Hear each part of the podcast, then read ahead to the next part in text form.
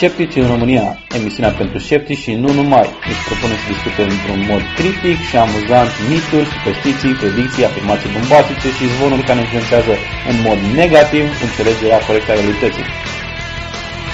Nu ne criticăm persoane, criticăm idei, pentru că atunci îmi pare incredibil, de ce mai multe ori nu este adevărat.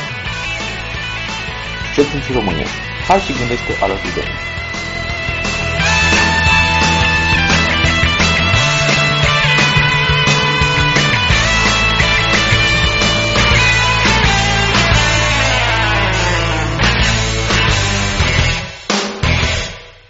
Bine ați venit la Sceptici în România cu Edi Andrei? Miruna. Ovidiu? Adrian? și uh, invitatul nostru special de astăzi. Alex, să rămână la nenea.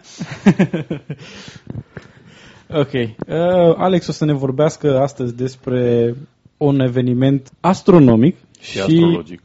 Uh, da, și niște pretenții astrologice uh, legat de o așa zisă aliniere a planetelor și cât de mult ne afectează ea pe noi astăzi și uh, individual În general. și în general. Dar înainte de asta, o să fie mai puțin mai încolo subiectul ăsta, dar înainte de asta, ca de obicei, hai să vedem ce s-a întâmplat în istoria științei și tehnologiei.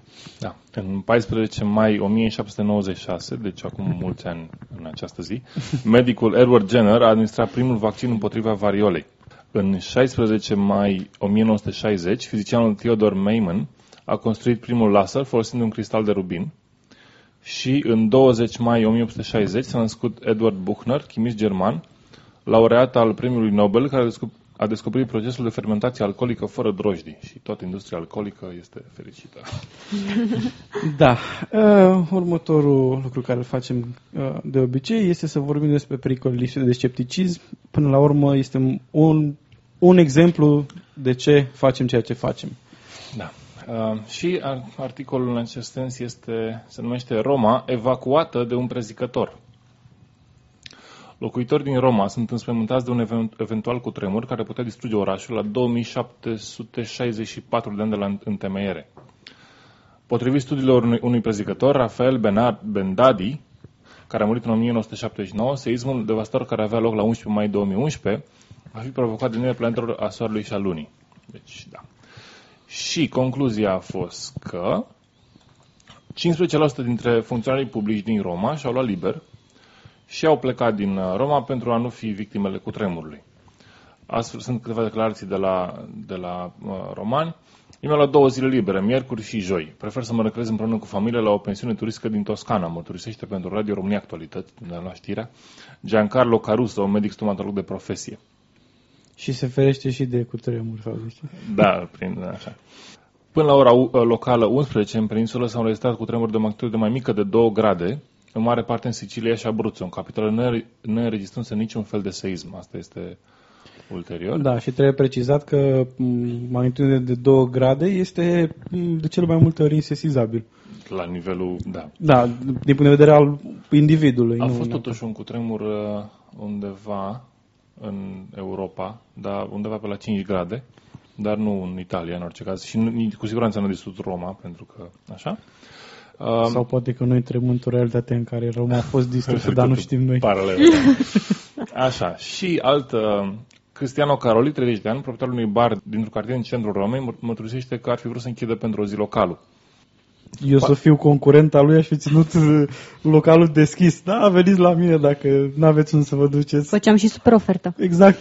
Sp- El a Pentru spus toți așa. cei care vor să prindă cu tremurul aici. Cu o bere rece în față. Exact. Meniu cu tremur. Dacă știi cum de la- O să te zgude oferta noastră. Așa, el spune, parcă ar fi de o zi de duminică. Foarte puține persoane au venit astăzi să ia micul dejun la mine. Și pe stradă se vede un, un număr mic de mașini. Bine că au rămas turiștii, că altfel ieșeam în pierdere astăzi cu barul deschis, mai completează Cristiano. Și concluzia, în multe zone din Roma, magazinele sunt închise încă de marți, în timp ce 15% dintre funcționarii publici în capitala italiană și-au luat liber astăzi. Da, interesant. Și uh, ce, de ce m-a interesat articolul este pentru că, având atât de mulți oameni, 5% de funcționari publici, se poate cuantifica uh, care s- este pierderea financiară a unor zile nemuncite. Da, și mai e și altceva. Că... Bine, nu că s-au închis cu totul serviciile, dar Da, uh, dar mai e și altceva. De exemplu, sunt poate persoane care au fost afectate pentru că nu au fost funcționari publici prezenți acolo. Pentru că, na, știm cu toții, fiecare avem timpul m, limitat și până la urmă, dacă nu în ziua respectivă ai fi avut timp să-ți programezi ceva ce trebuia neapărat să ai legătură cu funcționarul publici, m, da, Deja probabil, ai că, pierdut. probabil că pe birourile funcționarilor publici veniți după cu tremur. Și veniți dacă mai aveți unde. Nu se, dacă lucre... această clădire este încă în picioare, vă ajutăm. Da. nu se lucrează în sărbători legale și cu tremur. Da. Nu se lucrează dacă apar prea multe pietre în, în cazul unui cutremur și atunci, na, e important să știm ce fel de pietre. Am auzit că știi, Andrei, de ceva Apropo de, pietre. de pietre, da. Da. De pietre vorbim despre o piatră specială numită Diamantul Sănătății, uh, șunghitul. Șunghitul? Șunghitul? Sughitul? Sughitul. Cum vreți să spuneți? Și, Șungit, cred că e. șu, da, cred că șungit. Sau poate că nu contează. Oricum, e supranumit diamant. Este sus, diamantul sănătății, remediul secolului 21. Fragment de meteorit sau zăcământ din miezul pământului. Se știe doar că mineralul de șunghit este unicat. Te vindecă. De de toate. De, de toate, evident. De toate Înțeles. boalele. E, tot. Și uh, site-ul care prezintă miracolul, piatra miracol, piatra filozofală a medicinii. Hm, N-ai gustat. Așa. Începe, a, potențialul de vârstă al speciei umane este, se pare, între 120 și 140 de ani. O dovedesc triburile de locuitori de pe înaltele platouri ale Tibetului. Viețile lor fără probleme existențiale, fără boli ale civilizației, fără fractu- facturi de achitat și fără stresul de zi cu zi se desfășoară în ritmul calm și etern al naturii, în aerul rafiat al înălțimilor. Poate trebuie să întrebăm pe tibetanii ăștia dacă chiar trăiesc atât de bine acolo. Și Doar uh, cu lut și ierburi ce găsesc. Tibetul nu era o zonă de asta disputată de China, nu aveau niște probleme politice. Nu, nu, nu dispută. China rulează Da. Tibet. China nu dispută nimic. Tibetul dispută China. Nu, dar trebuie să luăm în considerare că dacă șungitul acesta chiar funcționează, vom avea o mare problemă economică. Pentru că și așa majoritatea tinerilor din ziua de astăzi așteaptă ca bunicii să moară ca să pună și ei mâna pe un apartament. Dacă trăiești până la 140 de ani, ajungi pe drumuri toată viața. Ca să nu spun că trebuie să plătești pensie de la 70 exact. la 140 de ani. Exact. Îți dai seama cât împingi vârsta de pensionare? Trebuie să împingi vârsta de pensionare la 120 de ani sau 100 de Bineînțeles. ani ca să, ca să suporți uh, sistemul piramidal al pensiilor. Ceaușescu publice. ar fi foarte mândru de noi, să știe că o să muncim la 120 de ani cu ajutorul șungitului. Da. Bun. Dar totuși, uh, din câte știu, recordul de vârstă e undeva pe la vreo 100 28 da, de ani, parcă. da. Așa, da. da, și e o tipă din Japonia, o femeie, o tipă. Ce faci, drăguță? O doamnă venerabilă. Ce faci, domnișoară, da. O doamnă la, din Japonia și, din câte știu, cam toate recordurile de vârstă sunt vin cam de, din același loc, tot din Japonia. Japonezii sunt cei care au cea mai înaintată m, vârstă medie Da, da. pe da. țară. Așa știam și eu. Așa că nu știu, poate că în statistici n-apar uh, triburile șungisti- șungistice. O, oricum, da, deci de reține, a vorbit de Tibet, da? Continuăm. Ați auzit de laptele ghețarilor? Locuitorii analizau zona râului Titicaca, vorbesc de această apă, nu numai ca apă What? potabilă, stai, stai, stai, stai, în care le permite asimilarea unui procent de circa 12% din minerale conținute de ea, ci și ca apă pentru irigarea solului.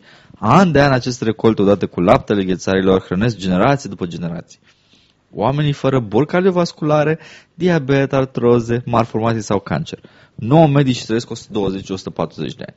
Eu Îți dai văd- seama cât ar trăi cu medici? Deci, stă... Troll. ca, Ca, în Star ca, Trek. o, ca o idee așa, Titicaca nu este în Tibet, este în Anzi peruvieni. Da, pe aia am vrut să spun de, de Da, zis, așa, da. what? odată. Și ca să, ca să continuăm, nu este un râu, este un lac. Este Tu nu știi, cel mă, mai mare lac Sub navigabil, influența află la... șung- Sub influența șunghitului, lacul devine râu și curge. Da, da, râu și curge. Prin Deci- Tibet. Este un lag navigabil, tot la o înălțime foarte mare, la 3800 de metri. Oamenii la care se face referire probabil sunt uh, populația Uros, care trăiește pe insule de Stuf, uh, pe care îl folosesc pentru a construi plute și chiar diverse clădiri. Ca să fac o paranteză, de la plutele acestor oameni, Thor Heyerdahl a avut ideea expediției Contiki, dacă știți, prin care a demonstrat că insulele polineziene puteau fi colonizate de oameni proveniți din America de Sud ce au traversat oceanul pe plute din lemn de balsă. Asta așa ca o idee, de acolo a pornit, a venit ideea. Credeam că zici că e, uh, ca o paralelă la faza cu plutele, mă gândeam că zici de acolo au venit oamenii ăștia duși cu pluta cu ideea. Da, da, da, da. da. Bun. Uh, poate o să fie un șoc pentru cel care a făcut site-ul cu șunghit, dar nu trăiesc 120-140 de ani oamenii iar reumatismul este des întâlnit la persoane sub 30 de ani în acea zonă. șoc și groază. Da, șoc și groază. Bun, ha- haideți, haideți să mai vedem. Acum, după ce pur și simplu am, am, am mers în Tibet, la un râu la, inexistent. La un râu inexistent din Azi Pervieri. Așa, ce legătură au asta cu șunghitul? Totuși, pentru că șunghitul nu se găsește în niciuna din zonele astea. Uh, șunghitul provine din uh, Rusia. Tot din Tibet. Da, tot, tot din Tibet.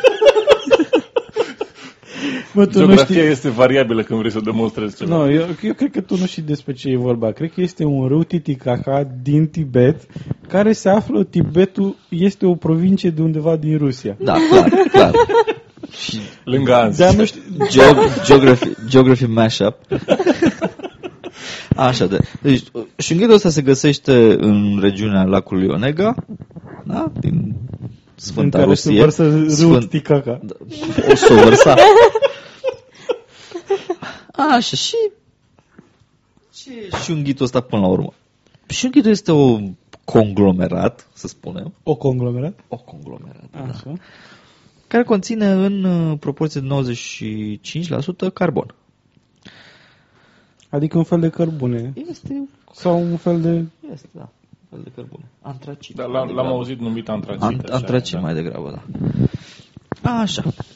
Antracit Hai să vedem este ce- cea mai, uh, cel mai Cu cea mai mare puternic- concentrație de... Da, Da. cel mai puternic cărbune care se poate găsi.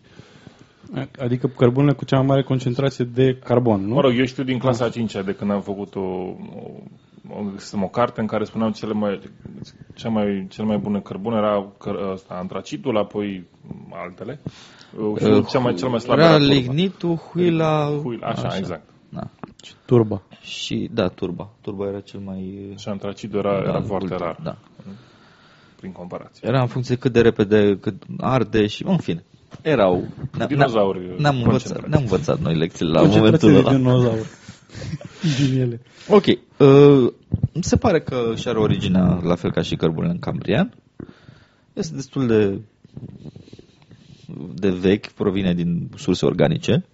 Din cauza asta este posibil să aibă și o, să fie o sursă de aminoacizi generați fie prin contaminare cu diverse microorganisme. Nu este în niciun caz, așa cum se pretindea în, uh, pe site, o sur- cea mai bună sursă de aminoacizi. Este o sursă și Bine, se mai, se mai pretindea că ar fi din spațiu extraterestru, ceea ce e posibil în sensul că e posibil Anumiți să fie cercetători carbon în au, spațiu au extraterestru. detectat, uh, dar nu, nu, nu neapărat șunghit în, din spațiul extraterestru, ci acele fulere NSS. Culorile, da. Una dintre proprietățile extraordinare este că apă este o, s- nu, o sursă, să spunem, Așa, continuă. o sursă naturală de uh, fulerene. Fulerene care sunt uh, niște molecule de carbon cu o structură foarte curioasă, o structură unică, de fapt. Asemănătoare cu ce structură sau ceva similar cu diamantul sau ceva similar Mm, Sunt mult mai cu complexe cărbunele? Decât, decât diamantul și decât cărbunele. Ok. Bun. Și probabil din Este o cauza... structură moleculară complexă. Um, Mhm. cea, mai, cea mai bună asociere pe care o putem face între... Sunt anumite... Fulerele au, au de obicei trei forme. Uh, o sferă goală, elipsoide sau, sau sunt tuburi. Sfera arată cam cum este desenul unei mici de fotbal. Exact, acele pentagoane Ah. legate în formă de sferă. Se poate descrie, este o structură care poate fi înscrisă cu ușurință într-o sferă. Perfect. Ok. Bun, deci m, niște Este o cilindri, organizație niște... de carbon uh, aranjată Ok, frumos. deci sunt niște Așa. legături. Da. Bun, Carbon. așa, continuăm. Asta este, să spunem, o curiozitate fizică a lor. Mhm. Și sunt una, uh, este o, o sursă unde, în care florile apar în mod natural. Pentru că uh, cercetătorii au reușit să le replice în mod uh, artificial. Mai există și alte surse Mai există și naturale? alte surse naturale, da. Există și alte Da, surse există și naturale. alte surse Ok. naturale. Și chiar în spațiu cosmic. Ah, ok. Dar de șunghit există surse? Șunghit în spațiu cosmic nu, pentru că nu, Nu, nu, există deci cărbune în ziceam spațiu șunghit cosmic. în alte locuri decât acolo în Rusia. Ar fi culmea să existe cur- cărbune în spațiu cosmic, pentru că ar însemna... Că există dinozauri care au trăit în Că, nu, spațiu. nu, ar însemna că există cel puțin masă Bine. organică în afara... Bine, mai există și niște ipoteze, nu știu cât de, nu sunt la curent cu domeniul, nu, care, nu huli. care exista ceva uh, metode abiogene, abiogenetice de producerea cărbunelui. Adică nu din, din, uh, din fosile Nu sau din fosili. Da, exact. Ok. Dar nu știu, nu știu exact cât de bazate sunt pe ceva real. Știu că sunt ceva... Am auzit ceva discuții, dar nu... De exemplu, la Skeptic de Universe au fost ceva invitați și au vorbit despre chestia asta, dar nu știu, nu sunt la curent cât de fondate sunt. Bun, haideți să vedem ce spun oamenii ăștia despre șunghit. În sine sunt o rocă sau o, un mineral, nu? Da, Așa, cu proprietăți uh, rare, dar asta nu-l face vindecătorul care te vindecă de toate, nu? Uh, Are proprietăți într-adevăr fizice remarcabile. Asta este extra, extraordinar. Da, la dar el. putem citi aici uh, toate mm, bolile de care te poate vindeca acest uh, cărbune, în fond și la urma urmei. Alergii diverse, anemie, astm, boli ale pancreasului, boli cardiovasculare, boli de ficat, de rinic, diabet, dispepsie, gastrită, hipertensiune, impotență, oboseală cronică, probleme ale vezicii biliare, răceli obișnuite și sistem imunitar slăbit. Deci de toate. Asta, pe măsură ce numerai, deja a început să se aprindă din ce în ce mai multă alarma. Pseudo, pseudo-știință, pseudo-știință, pseudo-știință. No. S- Astea sunt pretenții de ale așa, uh, De în panaceu. serie. Da, da, de panaceu. Când apare pretenția de panaceu, deja, deja e o problemă. Dar întrebarea mea este, cum faci să te scape de, de impotență? Te freci cu șunghitul Întrebarea e cum se trece de sau la... îți bagi pe, pe nanotuburile alea de... Eu cred de că sunt persoana fulerene? greșită de a fi întrebată cum te Nu, nu, vine. întrebam așa, la modul teoretic, că nu, nu s- sunt convins că nu există un studiu în care cineva așa dat cu șunghitul pe undeva sau cu ceva de genul. Hai, hai să spun Poate mai... este ingredientul secret din Viagra. E, da, Adevărat. exact. Este un cor de șunghit. Alb, șunghit albastru. În fine, se spune că șunghitul conține aproape toate elementele din tabelul lui Mendeleev. Oh, really? Oh, really? Da, deci pe lângă cel, acel 95% carbon, uh, mai conține încă 5% din, din Uraniu? Cât un pic de, da, asta mă gândeam. Cesiu? Conține și uraniu. Nu, e Einsteiniu, Ceea ce Antanire, ar însemna că lactinid, pe- Seleniu. argon. Nu, dar a- Tot orice fel de gaz uh, nobil, da? Da, da, da, da. Toate sunt acolo. Tot este acolo. Special hidrogen. Nu, dar asta ar însemna că dacă bei apă purificată cu șungit sau uh, iei o pastiluță de șungit, uh, pe lângă faptul că te vindecă de toate aceste boli, îți mai crește și o mână în plus, un picior.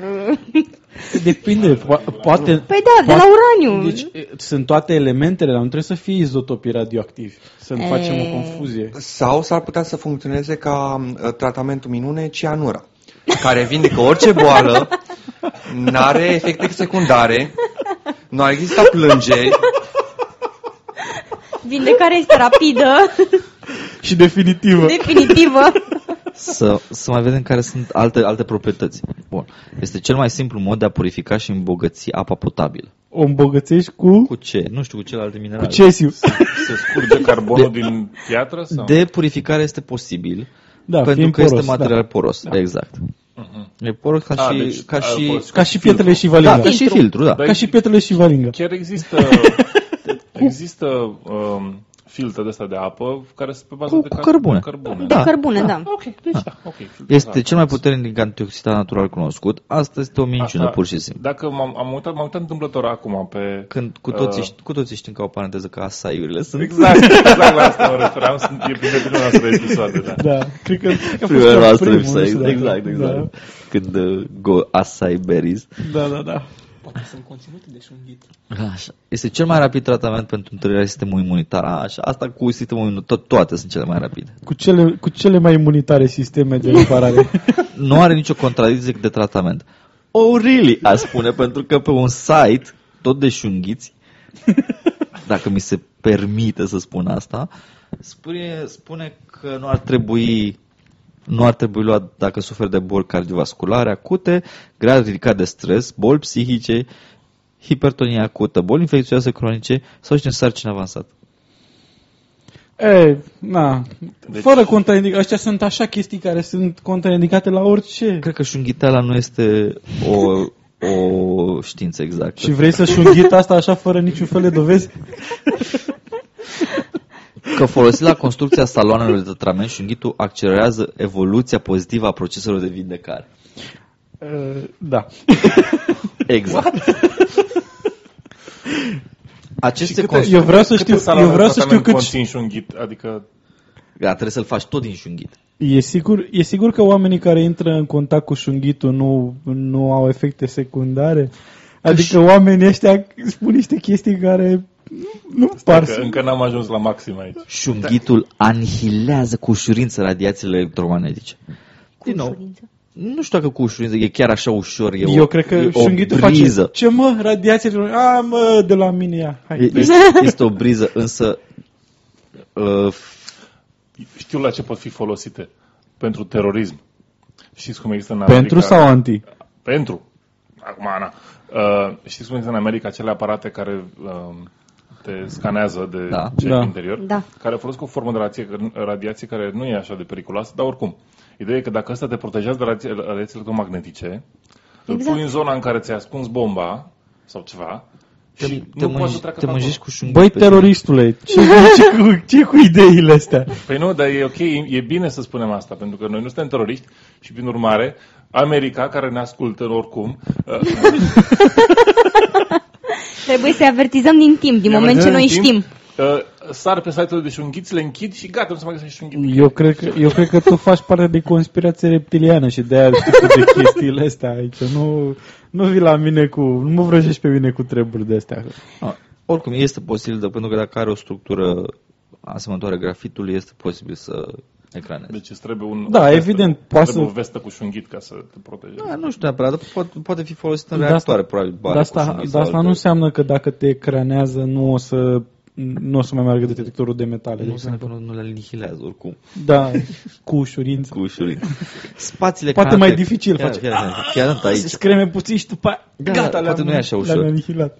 Spațiile create cu șunghit fac să scadă de sute de ori nivelul de iradiere a omului de către surse artificiale, precum echipamente electrice, incluzând calculatoare, telefoane mobile, televizoare și cutoare cu microunde. Prin, a, Cu astea condiția sunt să surse fii- De electro, da, da, Da, da, da. Dar asta cu condiția să fie oameni în spațiile care sunt iz- Să fie izolate, înăuntru nu? Și calculatorul în afară. Da, faci o sferă de aia mare, așa de...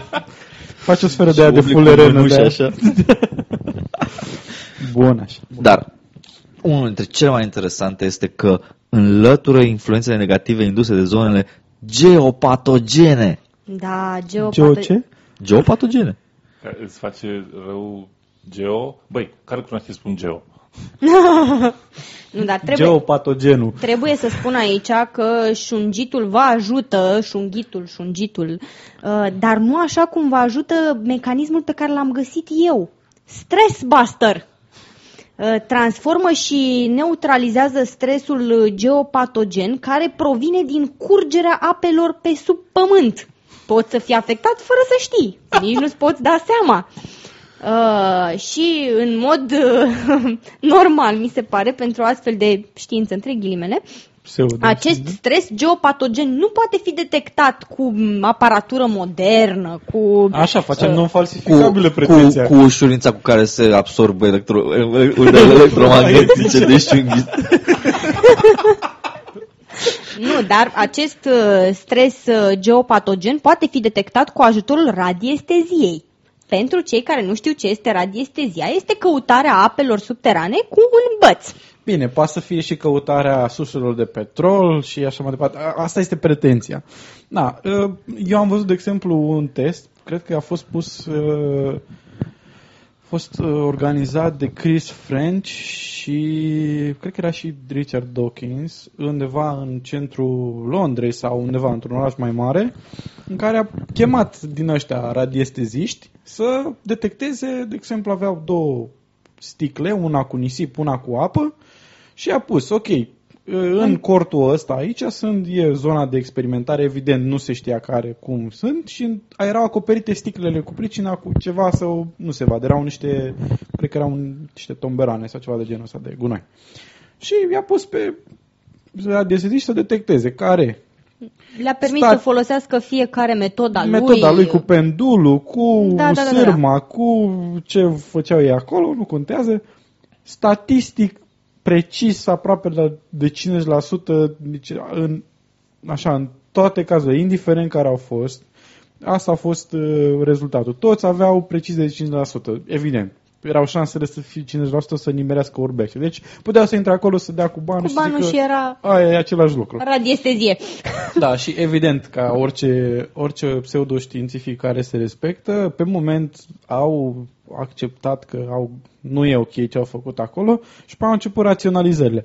A, păi nu, că a fost nu știu ce chestii, nu era pregătit nu știu ce, a fost influență, cortul a influențat nu știu ce. Nu, erau sceptici acolo Poziționarea și nu mai apei. funcționa. Da, și da, și mai era și aia cu uh, da, a fost scepticul și a influențat uh, rezultatul experimentului. Poate să sperie de sceptici. Da, exact. Trebuie, Bun, trebuie da. totuși să vă spun că uh, pe lângă curgerea apelor în subteran uh, și alte materiale pot să mai provoace acest stres geopatogen pentru că se pare că ele emit radiații care nu pot fi detectate cu absolut niciun fel de instrument modern.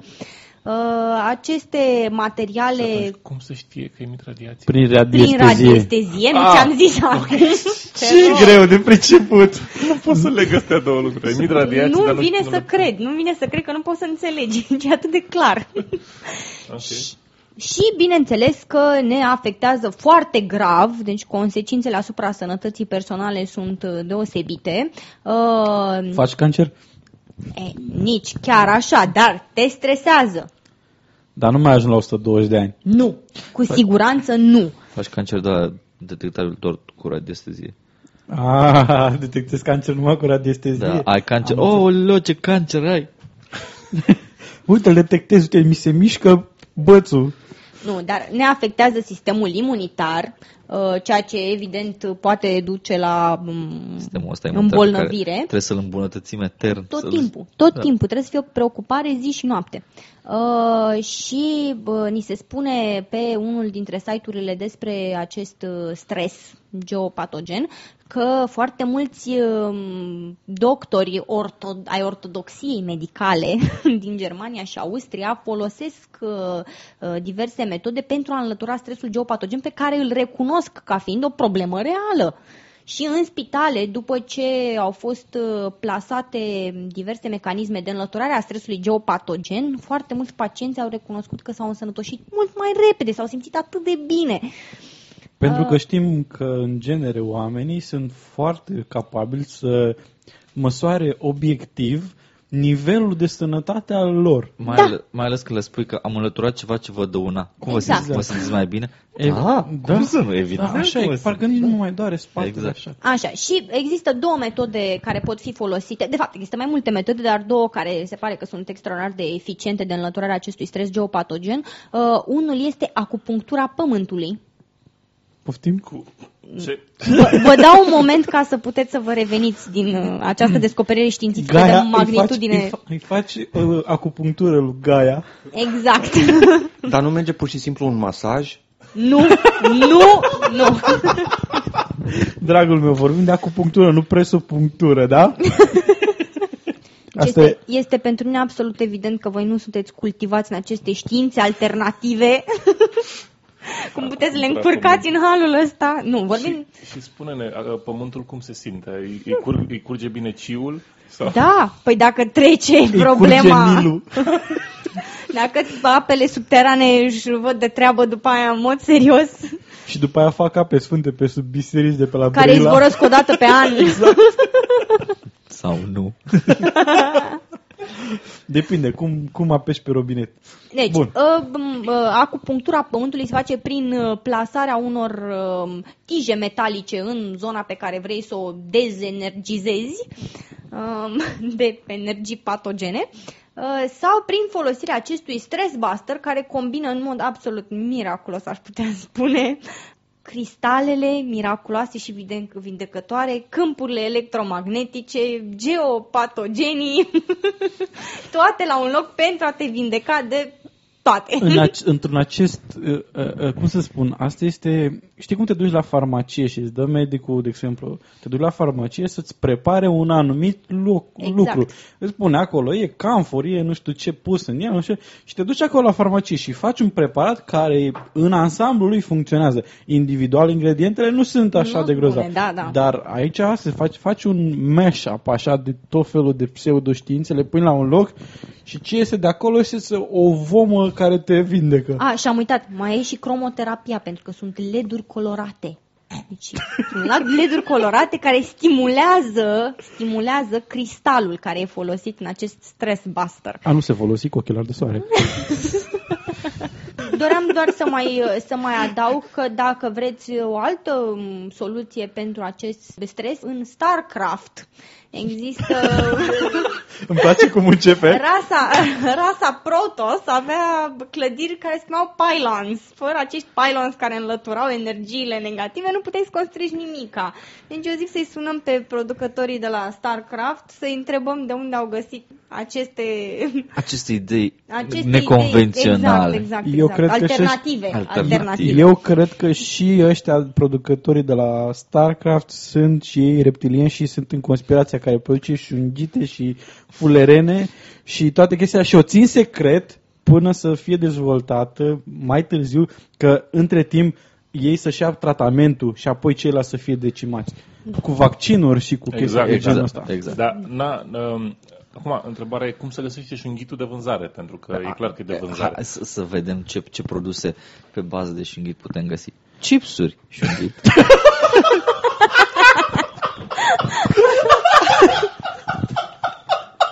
I shit you not. Eu vreau popcorn. Cu aromă de cașcaval? De șunghit. A, aromă, aromă fulerenă de plină. Fulerenă din plin. Da, Oare o sunt, să fiu fel, sunt popular pie, dacă mănânc- pietricele, Oare sunt să fiu mai pietricele. popular dacă mănânc uh, chipsul de șunghit decât și eu chips? Sau... De, hai, hai, să, hai să nu mai Eu- facem eu referire la cred- produse comerciale. Eu cred că aceste chipsuri nu pot să vină decât într-o singură aromă de carne arsă pe grătar, care Barbecue. face bine la stomac. Aromă, aromă de dinozaur. Exact, exact. Și de crocodil. Ok. Uh, cremă șunghit. Șunghit. Șunghit. Pentru Când n-ai chipsuri, folosești crema. os- osteoporoză, sciatică, artrită și o Și alte grămadă de probleme. alte, alte... Asta tratează. Da, asta datează. Bun, așa. Asta crema sau chipsurile?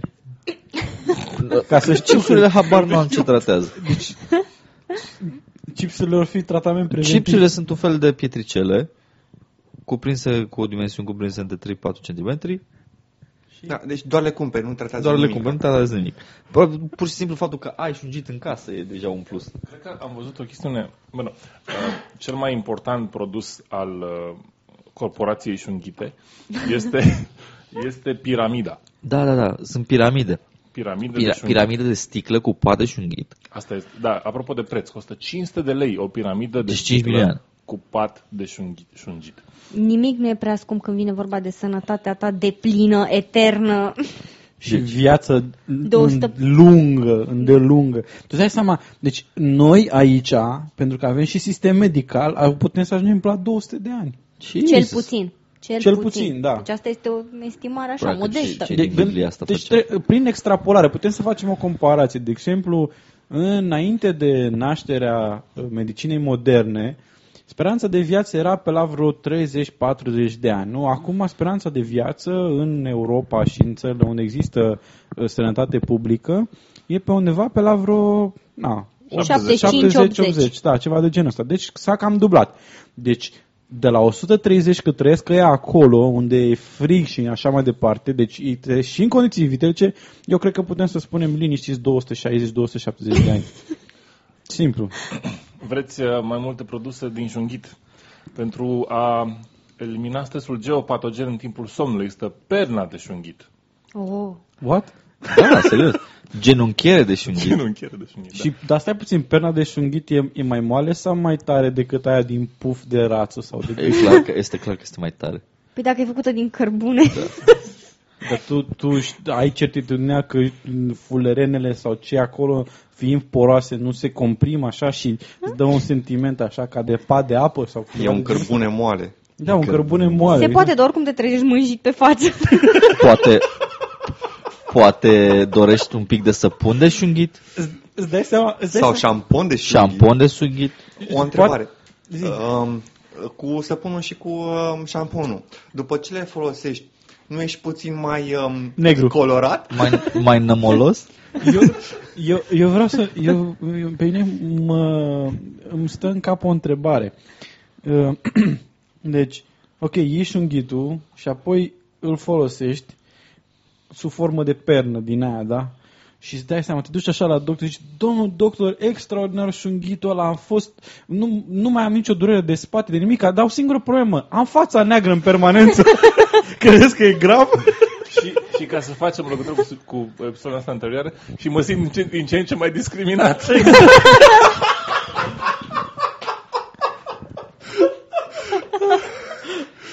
da, e, mie mi se pare fantastic prețul pentru toate produsele astea, în special la săpun. Ok, piramida aia, zice, care o formă frumoasă, e făcută din sticlă, sticlă o fi scumpă, dar cât Cristale, costă, din cristale speciale. Cât costă un, Cristale Swarovski cu șunghit. un săpun costă în medie 3 lei. Săpunul cu șunghit costă 20 de lei. Adică diferența fiind că e un pic mai negru, probabil, uh, mi se pare un, un adaos comercial uh, fantastic pentru asemenea lucruri.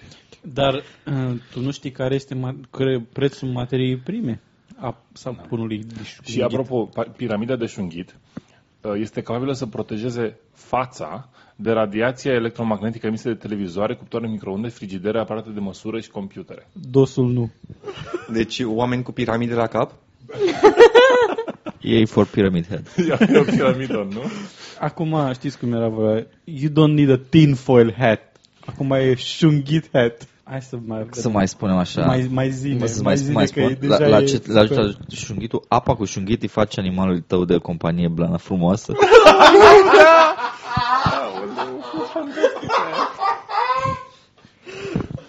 Cred că apa îi face în general animalului blană frumoasă, în special dacă îi dai. Nu, trebuie, trebuie să-mi înțeles că ar putea să aibă un pic de dreptate aici, la acest capitol. Câinele meu, după ce plouă afară și se tăvălește prin toate noroaiele, într-adevăr, trebuie, trebuie stricat cu ceva mai abraziv. Da. Cred că un cărbune ar fi bun. Uite, uite deci ce spune. Apa cu șunghit acționează stimulativ asupra procesului de creștere și dezvoltare la animalele tinere.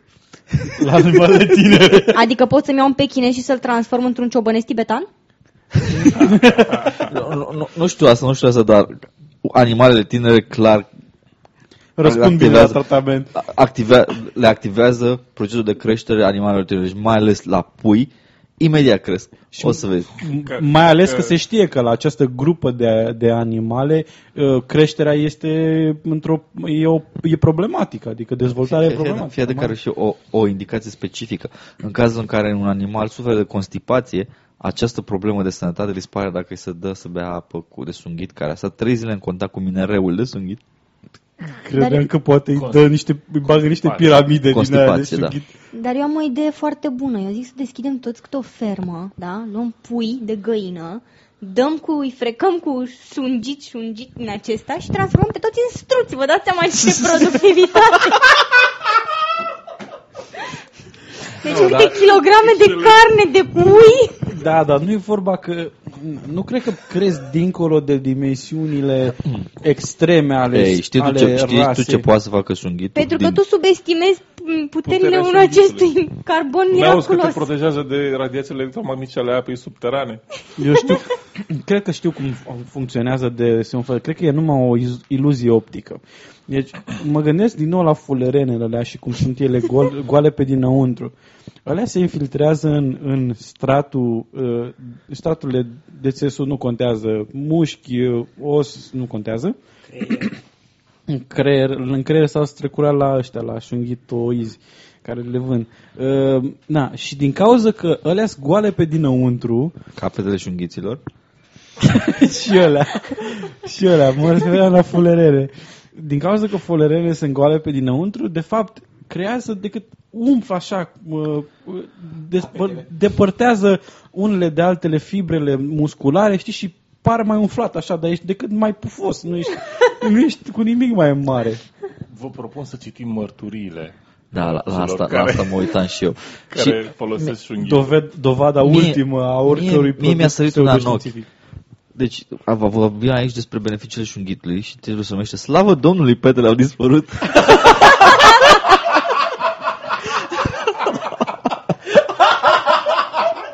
Wrong side, man, wrong side. Dar, dar ce, mai, ce mai drăguț este, nu știu, cred că oamenii ăștia copiază pur și simplu mail-ul și îl pun aici. Este așa, se numește Alo, domnul Sandu, Sandu, da, bună da. ziua! Mai vreau și eu două cutii de chipsuri de șunghit pentru cine credeți? Pentru medicul meu de familie. Ăsta este subiectul mail-ului sau ceva? Nu înțeleg, este fantastic. Ca medic chirurg cred în bisturiu, acum cred în șunghit. Da, mă, uite, lasă să folosesc chipsurile de șunghit. În loc de bisturiu, tai cu Bisturi, șunghitul. da. Stai, stai, stai așa, că, uite, chiar au, chiar au pus într-adevăr uh, mail-ul pe site. și, un, și un număr de telefon. Eu mă gândesc ce s-ar întâmpla dacă ar face, că alea sunt biluțe de șunghit, anal beads de șunghit. Te vindecă de cancer de Îți, colon? umf, îți umflă și plăcerea sexuală. Nic- Bagă multe chestii. Dar e foarte interesant că scrie așa, toate mărturile de mai sus pot fi confirmate de către autori. Evident. autorii site-ului sau uh, pentru mai multe mărturii și relații suplimentare în legătură cu administratorul site-ului care vă poate furniza datele de contact ale persoanelor respective cu acordul acestora. A, aș vrea să, să menționez așa un pic uh, la doamna cu petele care slă, slăvește pe Dumnezeu. Spune că, cred că e o doamnă. Nu, e un domn. Nu, e, Așa. e un domn, e un domn, un, un domn care spune că a dispărut Dumnezeu și slăvește Stai- petele. Stai să spun, extraordinar. Am, deci am ajuns și la sunghit. Am făcut nenumărate clătiri cu apă de sunghit și slavă Domnului petele a dispărut. De obicei petele dispar dacă sunteți pe el.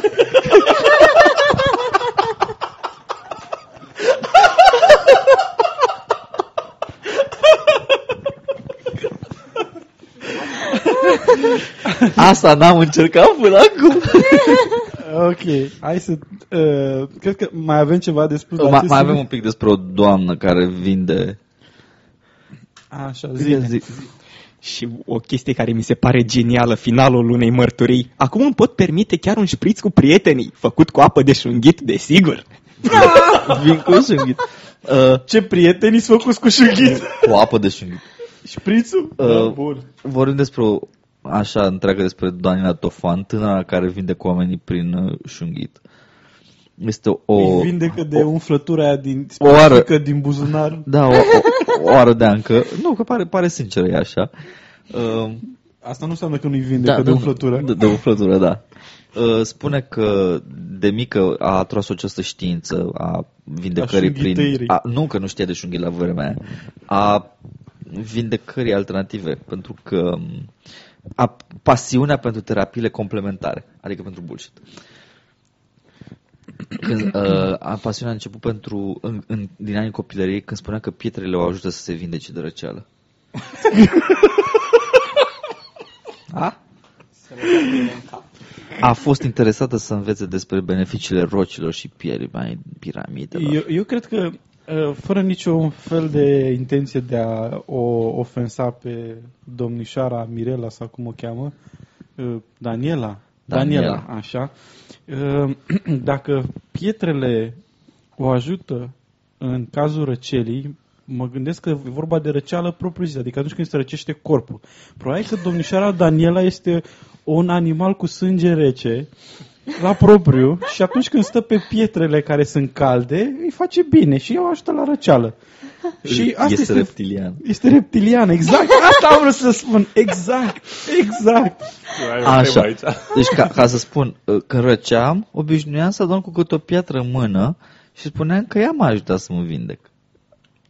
Asta, asta din cauza Uh, Așa. că...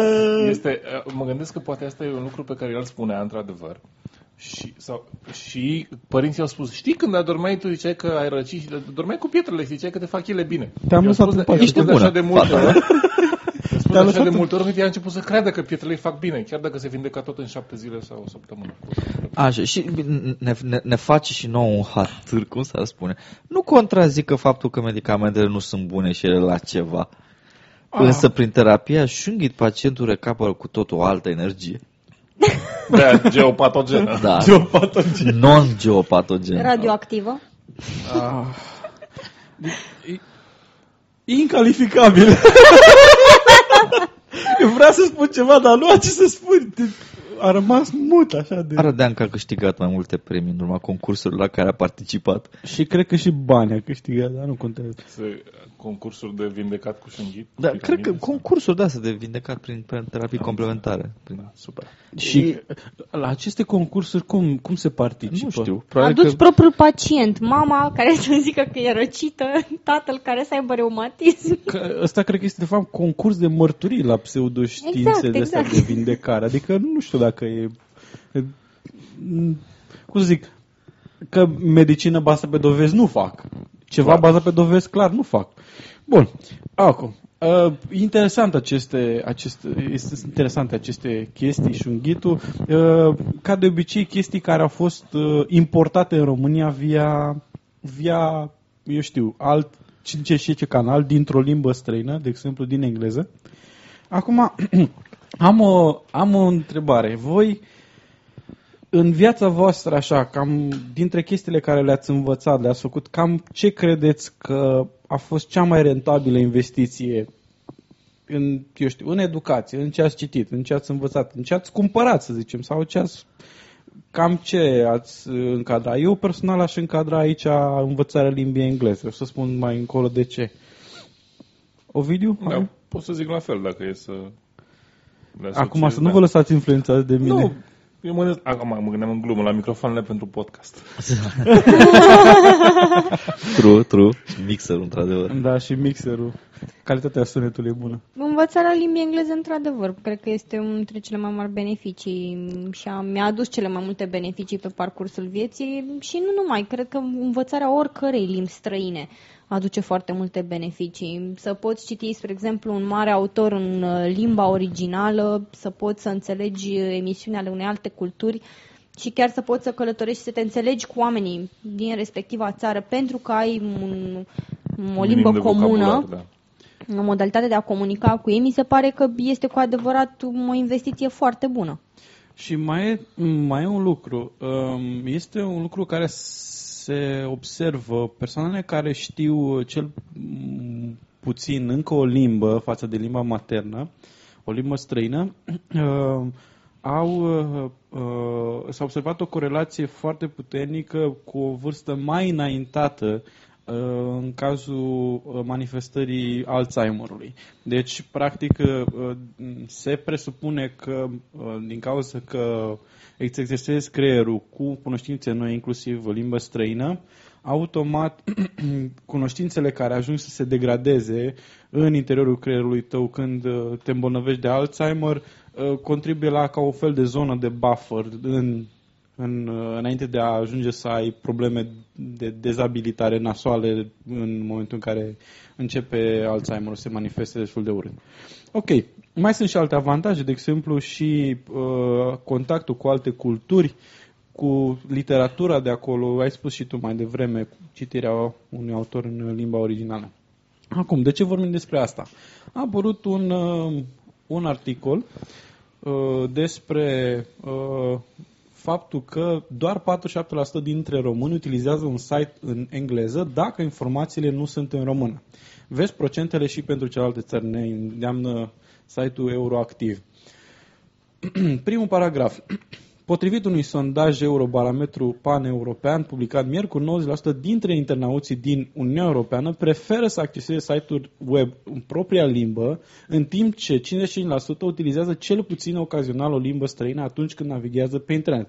Cu toate acestea, 44% dintre internauții europeni au impresia că ratează informații interesante din cauza faptului că unele pagini web sunt scrise într-o limbă pe care nu o înțeleg și numai 18% cumpără produse online utilizând o limbă străină. Lucrul ăsta, după părerea mea, spune foarte multe. Unul, la mână, că ceea ce facem noi aici, vorbind în limba română, este un lucru foarte important. Uh, pentru că sunt anumite informații care, la care persoane care nu cunosc limba uh, engleză sau nu cunosc o altă limbă nu au acces. Și automat tot ceea ce înseamnă scepticism, gândire critică, la noi cum nu se manifestă foarte mult în momentul de față, cred că este uh, o metodă bună de a introduce în, în să zicem, în, uh, în cultura românilor a chestia asta chiar dacă este un produs de, să zicem, în mare parte de import. Dar, na. Uh, Trebuie totuși menționat că în 23 de state membre, vorbim aici de un eurobarometru ca să se înțeleagă exact, deci este un studiu asupra statelor membre Uniunii Europene, Ehm, în 23 dintre statele membre, doar un internaut din doi utilizează o limbă străină pentru a citi online. Totuși, există diferențe enorme de la țară la țară. Între 90 și 93% dintre greci, sloveni, luxemburghezi, maltezi și ciprioți au afirmat că utilizează limbi străine când navighează pe internet. Însă doar 9% dintre britanici, 11% dintre irlandezi, 23% dintre cehi și 25% dintre italieni au afirmat că fac acest lucru. Deci sunt multe țări care se confruntă cu, cu o problemă gravă din, din punctul de vedere al utilizării curente a limbilor străine. Bine, pentru britanici și irlandezi da, pentru o scuză și mare, irlandezi da. există o, o scuză, dar pentru cehi și italieni da. Da. Italienii în general sunt puțin mai... mai naționaliști. Da. Da. da. mai speriați de cutremur. Da, mai speriați de cutremur. Și oricum mi se pare că și pentru britanici este o problemă și pentru irlandezi, pentru că, uh, într-adevăr, limba lor este folosită, este o limbă de circulație internațională, dar asta nu ar trebui să te, um, să te oprească din a încerca să-ți lărgești orizonturile și de a învăța o altă limbă. Totuși, nu e Ce singura limbă ai limbă. putea să înveți ca britanic? Franceza. Da, și- exact. Ai Alt- ceva cu French. vorbitorii de franceză? Mai e și altă Cine chestie. nu are? Mai e o chestie, a- chiar asta vreau să vorbesc și eu de franceză. Uh, între englez și francez există o oarește tensiune, Animozitate. animozitate, evident, în decursul istoriei. A avut tot felul de frecușuri, să zic eu așa. Uh, și se știe că, na, um, și americanii până la urmă, deci nu numai britanici, ci și americanii au uh, o, cum să zic, uh, care este termenul în română pentru disdain? Dispreț. A- nu? animozitate, Animozitate, da, față de francezi. Și da, într-adevăr, e o chestie. Dar, în schimb, am observat o chestie care uh, mi s-a părut interesantă.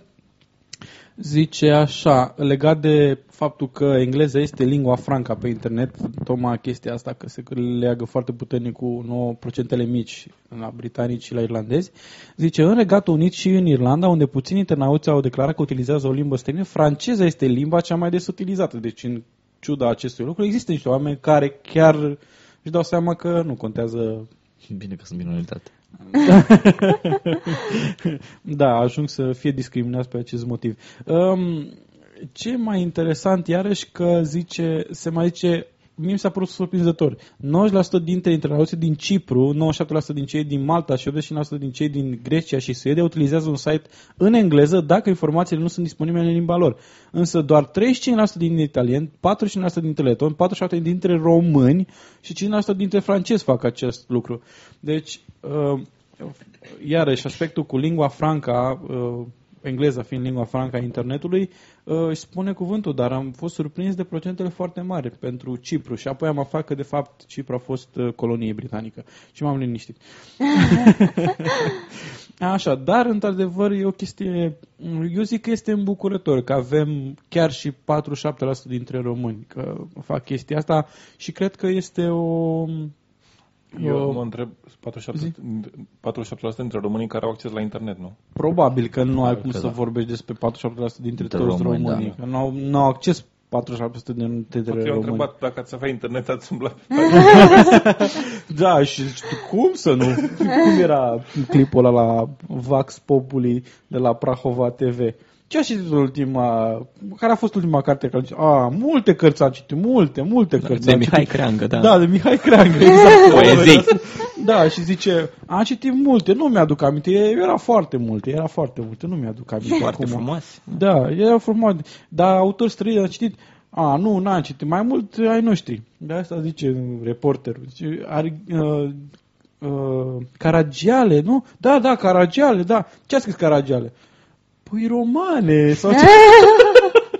Deci, uh, na, oamenii de rușine, să zic așa, își uh, exprimă dorința de a fi mai citiți, dar nu, Mie nu și-o totuși și manifestă. acest procent de, să zicem, aproape 50%, mi se pare problematic, cu atât mai mult cu cât noi facem parte dintr-o Uniune Europeană, ale că, al cărei proces legislativ ne afectează în mod direct.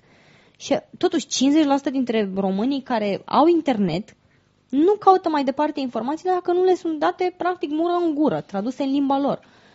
Ei nu pot să se informeze asupra procedurilor din Uniunea Europeană și asta vă spun pentru că eu am intrat pe site-urile Uniunii Europene.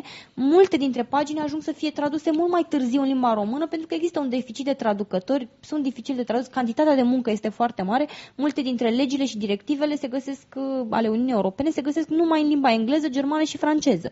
Da, și... Dacă nu mă înșel, uh, avem un comisar european pe multiculturalism, nu? Care Da, din păcate, da. Și am senzația, din câte știu eu, posturile de traducători nu sunt chiar foarte bine plătite. Sunt bine plătite, dar din câte știu eu nu sunt... f- sunt depinde de da? realitatea limbii. Da?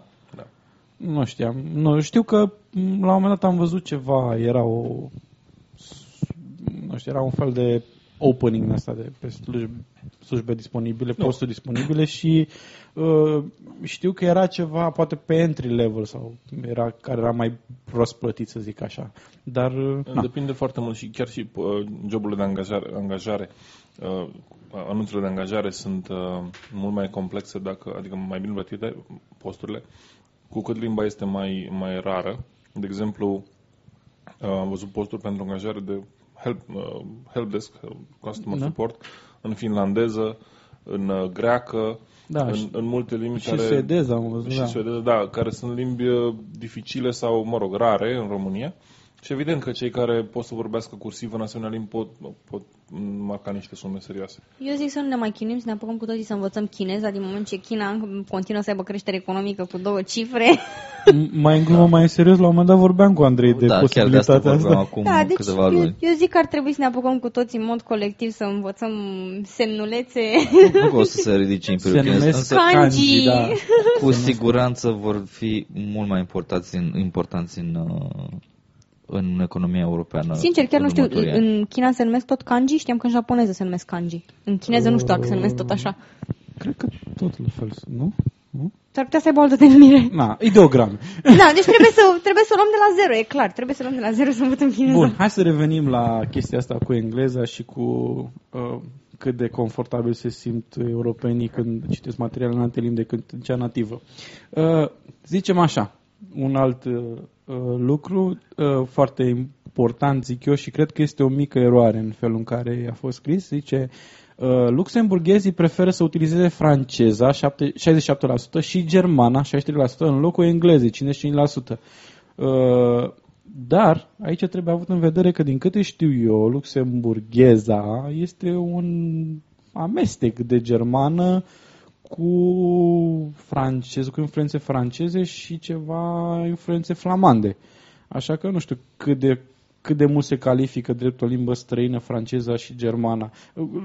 E cam, același situa- cam aceeași situație cred că este și în Belgia. Oricum, Cam asta este, cam atâta vreau să spunem. Ideea este că pe mine mă încurajează procentul ăla de 47% pentru că e mai mult decât uh, cei care cred că pământul se, că soarele se învârte în jurul pământului, care sunt 42% dintre E noi. adevărat. S-ar putea să fie niște Da, Niște și subside. uh, da, vezi, dacă știau mai mult, poate că ar fi fost mai mulți cei care uh, Știau că soarele se învârte în jurul pământului. știau că soarele se mută în jurul pământului. Exact. Bun, apropo de chestia asta, pe, uh, legat de limba engleză, se pare că la noi există niște oameni care au impresia că metodele prin care poți să înveți engleza, de exemplu, eu personal am învățat foarte mult din, cuno- foarte mult din cunoștințele mele de engleză le-am acumulat uitându-mă la televizor. Și știu că am învățat și un pic de germană tocmai din, tot, tot de la televizor. Uh, Da, Eu învățasem bulgara când eram mic, o- sau mă rog, o parte, uitându-mă la desene la Da, le, bulgari. le cănoșdeța și tu știai să repeți aia de inscripție, chestia aia de la sfârșitul reclamei la, me- la medicamente? O fară zi, Da, o, da, o, o dată da, puteți, da, nu? zi, Renat, Asta Renat, ora Renat, plecă, da. Nu, exact. nu așa? Da, dar știam în mare Asta era parte. germana ta. Nu, nu știam mai mult de atâta. Nu. Și, și știu cât de cât. Adică dacă mă duc într-o țară în care se vorbește germana, uh, sunt în stare să mă duc să știu să ajung la toaletă în cer de informații sau la autobuz sau chestii de genul ăsta. Adică nu mor de foame, nu mor cu colonul plin. Da, dar mimezi, nu? Dacă ai, dacă ai bani în buzunar, stai să Vorbesc, zici că nu mori vorbesc cu- atât de bine germana nici de încât mă foame. dor mâinile. Uh, da, bun. Uh, apropo de inițiativa asta, la noi, uh, probabil că ascultătorii noștri știu deja, sau o parte dintre ei poate că nu au auzit, um, domnul Victor, Victor Socaciu? Victor Socaciu, Da, Victor Socaciu, care se pare că este un parlamentar din partea PSD. Um, nu avea nicio treabă cu afilierea lui politică, dar așa, ca o informație, a propus, uh, a venit cu o idee de proiect de lege ca să se dubleze în uh, limba română toate, toate materialele și să fie ilegal să existe materiale care să fie subtitrate, să fie toate dublate. Lucru care ar contribui la dezastru. Eu propun să se tripleze. Da. exact. Să se tripleze. Bun. Um, părerea mea este că, din câte am văzut reacțiile, eu consider că e un lucru pozitiv, reacțiile au fost în foarte mare parte negative la adresa acestei propuneri. Eu nu înțeleg un lucru. De ce ține neapărat să facă din, din asta o lege? Cum adică să fie ilegal subtitrare? De- sub- să- Nu există filme cu uh, subtitrate. Pentru că oamenii ăștia nu înțeleg. Nu știi că acum vreo două episoade am vorbit despre cât de autoritari sunt elevii în Deci România? Nu, nu înțeleg de ce lucrul ăsta n-ar putea fi rezolvat pe bază de cerere și ofertă. Domnul Socaciu probabil nu știe să citească. Nu Are nevoie de dublaj. Nu știe să citească. E problema dânsului că nu știe să citească. Unii s-ar putea întreba cum a ajuns în Parlament. E, nu e, Unii, nu noi. nu e neapărat nevoie să știi să citești ca să ajungi în Parlament. Trebuie doar să zâmbești frumos. Și să dai câteva găleți cu Sau, sau să fii pixuri. primar ca să facem o referire obscură. Hai, hai să... Hai să... De ce asta n-ar, n-ar fi, proble- ar, trebui, fi- ar fi problema unei legi și nu problema, de exemplu, distribuitorilor de televiziune? De ce n-ar alege, pentru a atrage mai mulți oameni, să dubleze filmele? A, s-a ales asta. Acum câțiva ani s-a făcut prima telenovelă dublată în limba română. Ok. Și nu Ah, s-a da, uitat așa lumea. Se numea. Ideea este că a picat masiv în uh, rating și a, a murit după prim- primul sezon.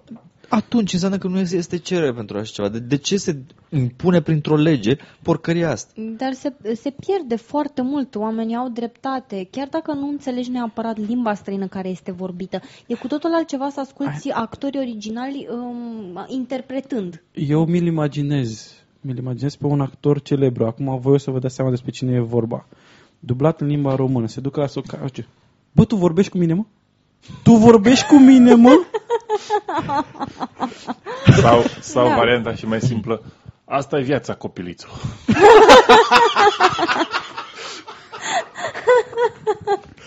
Eu când am auzit de știrea asta, primul lucru la care m-am gândit era uh, să mă uit la Star Trek și să-l văd pe capitanul Picard uh, uh, dublat de un moldovean.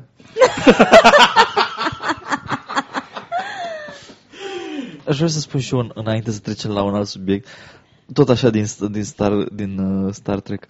Worf, trage după pofta inimii?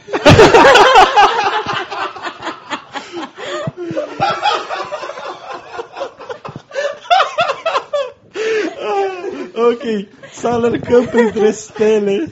cu Worf și cu Picard, dar înainte de asta, hai să vorbim, hai să vorbim despre, despre ce se întâmplă, ce se întâmplă cu stelele.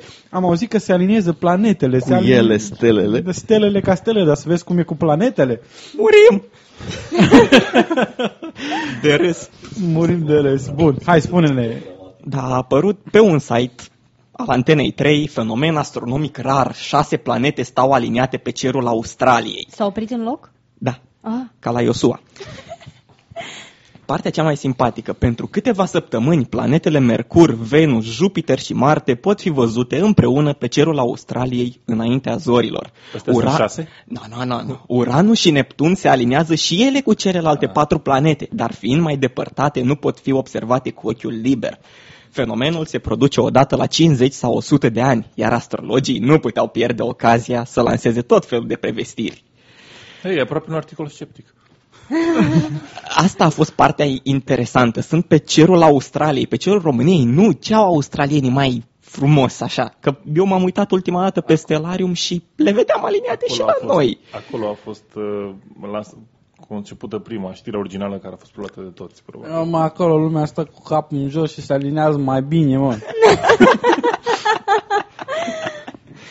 Ce au australieni diferit față de noi? Emisferă sudic.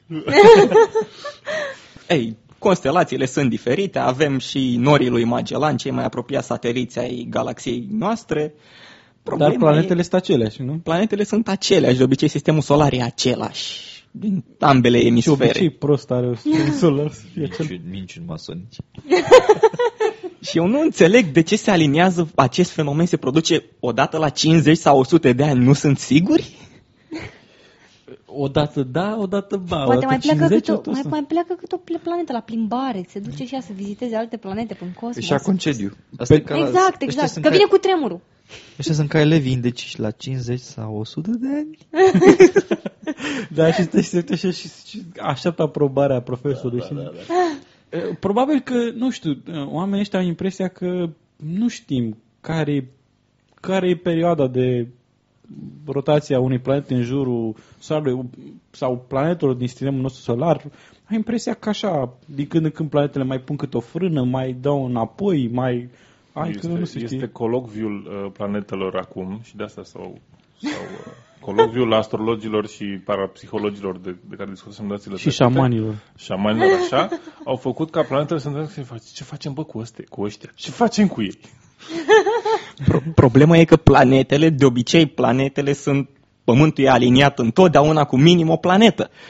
Pentru adică că două două puncte, puncte, un punct. definesc o linie. O dreaptă, corect. În schimb, am făcut și am plotat harta sistemului solar și o privim de sus. Într-adevăr, Pământul cu Mercur, Venus, Marte sunt vag aliniate în data de 13 mai, în jurul datei de 13 mai, plus minus Oh, câteva no! zile. Nu era o, Dar o, profeție, o, scuză-mă, o profeție, nu era o profeție uh, apocaliptică în 5 mai 2000 că se alinează planetele și o să ne lovească cu... Uh, No. Fizic, planetele se aliniază mai tot timpul, cam Da. o dată de două ori pe an se întâmplă să se alinieze două, trei planete. Există acele fenomene care se numesc conjuncții, opoziții, ceea ce înseamnă alinieri pur și simplu ale planetelor. Dar de aici până la a spune că acestea au vreo influență, cumva e cale lungă. Păi hai să vedem care e influența. Ce ar putea să influențeze? Sau mai e ceva de spus de conjuncțiile astea? Nu, astea sunt Ok. alinierile Se tot termină lumea. Hai să... Aia se întâmplă acum pe 21 mai. Apropo, Păi da, dar dacă în cazul în care nu se întâmplă pe 21 mai... lucru care Ea este o im- de-a dreptul garantează. implauzibil, lucru care este de-a dreptul implauzibil, cum să nu se termine pe 21? N-ai văzut că sunt afișe în oraș? Deci, O garantează. Da, ascultătorii trebuie să înțeleagă că așa cum uh, există un uh, calendar al evenimentelor de tot felul, există și un uh, calendar al apocalipselor. Dacă Exact. nu se întâmplă la data D, mai așteptați două luni. Dacă nu se întâmplă în anul D, mai așteptați până anul viitor. Eu, eu cred că asta se chiar se întâmplă, se întâmplă în universuri paralele și mai e cât un distrus cât un pământ. și ăștia fac pre... deci atât de puternici sunt în prevestirile lor încât detectează apocalipsele din universul alternative. Exact. Și noi avem noroc de fiecare dată că nu e în universul nostru. Da. Se uită da. la Fringe. Ok, bun. Și vorbind- Care, care sunt influențele până la urmă, Alex, te rog? Singura influență posibilă care ar putea acționa la asemenea distanțe, la scară planetară, ar fi influență gravitațională. Am simțit mai greu zilele astea. Dar, ești, dar de ce ești așa obtuz în gândire? De, de unde știi chestia asta? Pentru că celelalte forțe în univers sunt doar câteva forțe. Forța gravitațională, electromagnetică, nucleară tare și nucleară slabă. Electromagnetica, nucleara tare și nucleara slabă acționează doar pe, la nivelul s- s- atomilor, la scara atomică și moleculară, să fim darnici. În schimb, singura care poate acționa la asemenea distanțe este forța gravitațională. Asta din cauza că tu nu știi că radiesteziștii detectează alte forțe și alte câmpuri. Deci de asta ești, ești, ești obtuz în gândire. Nu, dar uh, aici să fim serioși o clipă, pentru că dacă vine această forță gravitațională, eu știu cum se va termina lumea. Forța fie cu Tsunami. tine. Tsunamiuri de tot felul pe toată planeta, de la gravitația asta a planetelor, da, care ne vine și atrage Păi apa stai în puțin, stânga că- și în dreapta. Șase planete. Șase. Nu mai puțin. Da, da, ok, poate să fie șase planete, nu contează. Întrebarea mea e altă. Dacă forța gravitațională e suficient de mare, de exemplu, poate să rupă scoarța terestră. Poți să ne ajuți, Alex, cu niște... Da, ceva am niște- făcut mici calcule, conform legii atracției universale a lui Newton, cu forța gravitațională. Să vedem care ar fi influența celei mai mari planete a sistemului solar, Jupiter, asupra unui personaj fictiv, să-l numim Medi, de 90 de kg. Personaj fictiv, Are nu spui. 90 de kg. Are mai mult. Da. Ok. Trăiesc pe picior mare și am, sunt un om cu greutate. Continuăm. Conform formulei, avem, nu intru în formulă și nici în calcule, influența lui Jupiter asupra acelui personaj fictiv este de 15,5 newtoni. Ceea ce înseamnă cum l-aș împinge eu pe Andrei de lângă mine cu degetul. Maxim. Cam asta ar fi forța de 15,5 newtoni. Te simți împins, Edi? De Jupiter? Mă simt împins și tras și hărțuit. Con- Ideile mele despre forțele parapsihologice sunt dărâmate. Mă uit, mă uit la tine și văd cum te lasă Jupiter în pace. Și a, ca o comparație, cum se cât de mare e forța asta, de exemplu, față de altă influență, a altui corp. Da, păi, încă mer- să mergem așa din aproape în aproape și ajungem la Lună, care este satelitul natural al Pământului, este extraordinar de mic. Influența lui asupra aceluiași personaj fictiv este de 3357 de newton. Adică de vreo Multe ori, 200 de ori mai mare. de 200 sute de ori mai mare. Și să ajungem la obiecte așa mai pământești. Să zicem că Edi are o mașină de 1100 de kg. Influența pe care o are mașina asupra lui Edi aflat la un metru distanță este de 6,6 newton, adică puțin, Cam jumate. cam, Cam jumate, jumate din față de influența Ju- pe care o are Ju- Jupiter. Dacă Mă e, simt, adevărul e că atunci când sunt aproape de mașină, mă simt atras față de ea. e grav. Bine să intri să pleci Și- undeva, nu? Dar se întâmplă un fenomen ciudat. Mă simt mai atras față de mașină decât de Jupiter. Nu știu, nu știu din ce cauză. Cred că, cred că puterea minții mele acționează prin forța a cincea care încă n-a fost E, descoperită e de la știință. șunghiți. De la șunghiți care la șunghiți. Cred că alungă ai mai multe, câmpurile. mai multe în comun cu mașina ta decât ai cu Jupiter. Da, speculație acum nu. Mm. Ajungem apoi la un autobuz, să-l punem la 8 tone, cam așa. Asupra aceluiași personaj, un autobuz are o forță, exercită o forță de 48 de newton, adică de vreo 3 ori pe cât o exercită Jupiter. Adică e un simplu autobuz. Și autobuzul la ce distanță? Tot de un metru. La un Am metru. pus un metru. Și Jupiter e tot la un metru? Nu, Jupiter e la 5,2 unități astronomice. Asta înseamnă vreo 778 de milioane de kilometri. Și asta în, asta în cazul în care Jupiter este la distanța cea mai mică față de Pământ? Este distanța medie de A, 5, distanța medie. virgulă. Ok, distanța medie. Și distanța minimă? Nu variază prea mult. Este undeva la vreo 600 de milioane de kilometri, nu mai țin minte exact care este distanța minimă pe care o... Ok, 600 de milioane de kilometri, care înseamnă cam câte unități astronomice? În jur de 4,8, 4,9, cred că ceva de genul ăsta. Bun, așa, deci uh, până la urmă înțelegem că această aliniere m, nu prea contează mai mult decât un autobuz. Dacă, Da, stau, dacă, treci pe punem două lângă, autobuze și dacă treci pe lângă autobază, Oho! Aoleu. e mai nasol decât se aliniază planetele, nu? Și la propriu și la figurat. Păi se aliniază Dacă treci pe autobuzele. lângă autobază. Exact. Treci pe lângă o autobuz, autobază cu autobuze aliniate. Groaznic. și șoferi de autobuz. Dar de ce nu vedem emisiuni despre acest eveniment dramatic? Când treci zilnic pe lângă autobază, e mai rău decât atunci când treci pe lângă conjuncția de planete care sunt aliniate. Cred că- cred că eu, putem eu, cred, să- eu cred că da, conspirația vedem, mă, masonică da- da ne vedem. ține în întuneric. Nu, nu, nu, dar este adevărat, dar tu nu știi ce efect nociv au autobuzele atunci când se, se aliniază? Că, care e ăla? E, care? Nu mai vine un autobuz după o grămadă de timp.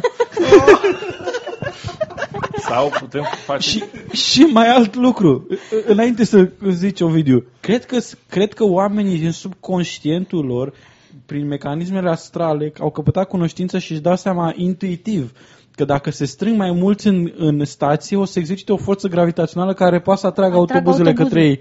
Și de aia stau și se adună în, în stație atunci când nu vin autobuzele, ca să le atragă. Da, clar. Eu mă gândeam la ce forțe gravitaționale masive trebuie, la, la ce forțe, ma- așa, pot, poate fi supus Eddie în, într-o, într-un trafic. ma- În bloc. În, în trafic, efectiv, când sunt toate mașinile aliniate la semafor. Și cu două autobuze. Și cu două autobuze. Cred că atunci i s-ar mări puțin nasul, ar fi un uh, redshift al lui Eu, Eddie. eu mă mir cum noi suntem pur și simplu smulți prin parbriză. Dar știți ce ar fi un uh, eveniment cu adevărat catastrofal? Să fie vreo 5 sau 6 Edi și să se alinieze. Horror.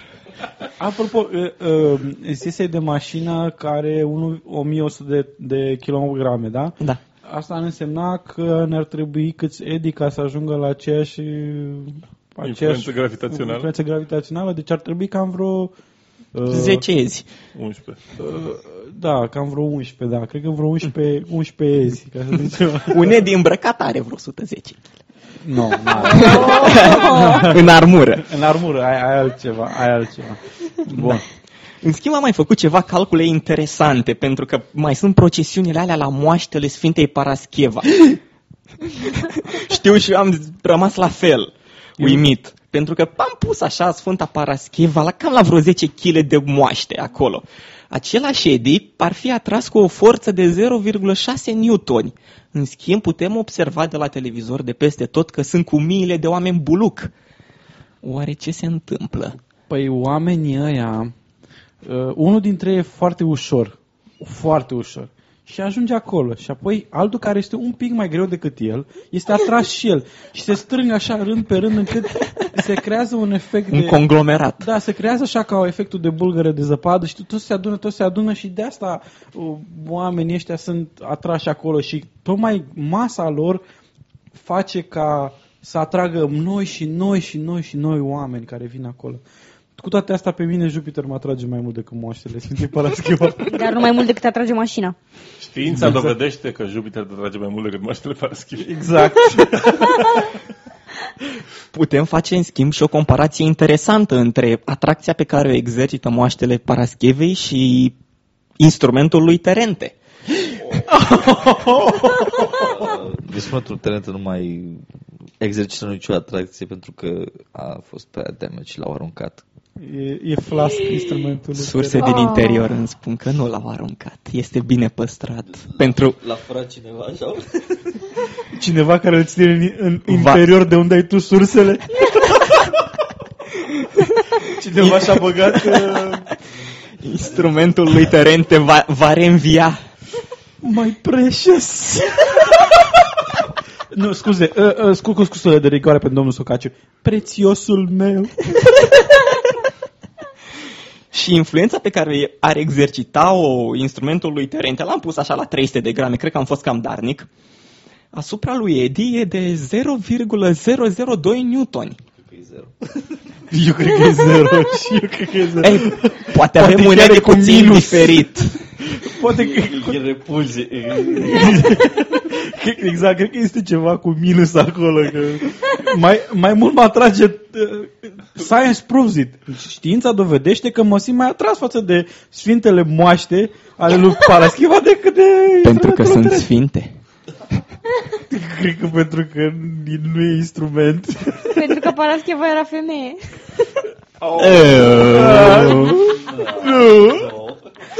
Da, și conform uh, fizicii, asta înseamnă că moaștele Sfintei Parascheva te atrag de vreo 6000 și ceva de ori mai tare decât te atrage instrumentul lui Terente. Corect.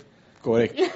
În Corect. schimb, câte femei au fost atrase de instrumentul lui Terente? Și oare ce se întâmplă la apropierea minimă a unei femei de instrumentul lui Terente? Apropierea minimă din față de instrumentul terente înseamnă cu- pătrunderea instrumentului terente, așa că nu vreau să Mhm, O mergem departe. coliziune.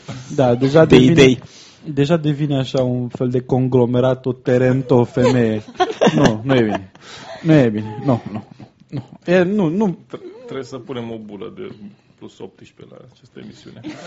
Minus. Nu, că n-am vorbit. Nu, nu cred că am vorbit. N-am spus Ai nu, nimic. n-am spus nimic.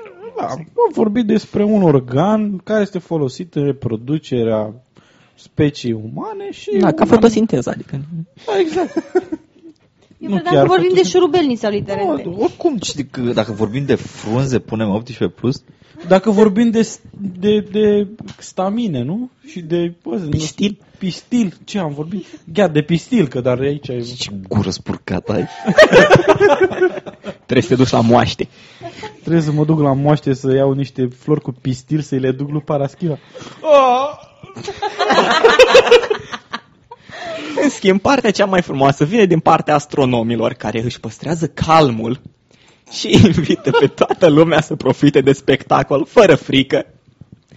Adică, Ok, uh, în- încă un lucru. Uh, masele cumulate ale tuturor planetelor, presupunând că sunt toate grupate unde este Jupiter, uh, cu cât ar fi mai mare masele tuturor planetelor implicate în această chestie față de cât e Jupiter singur?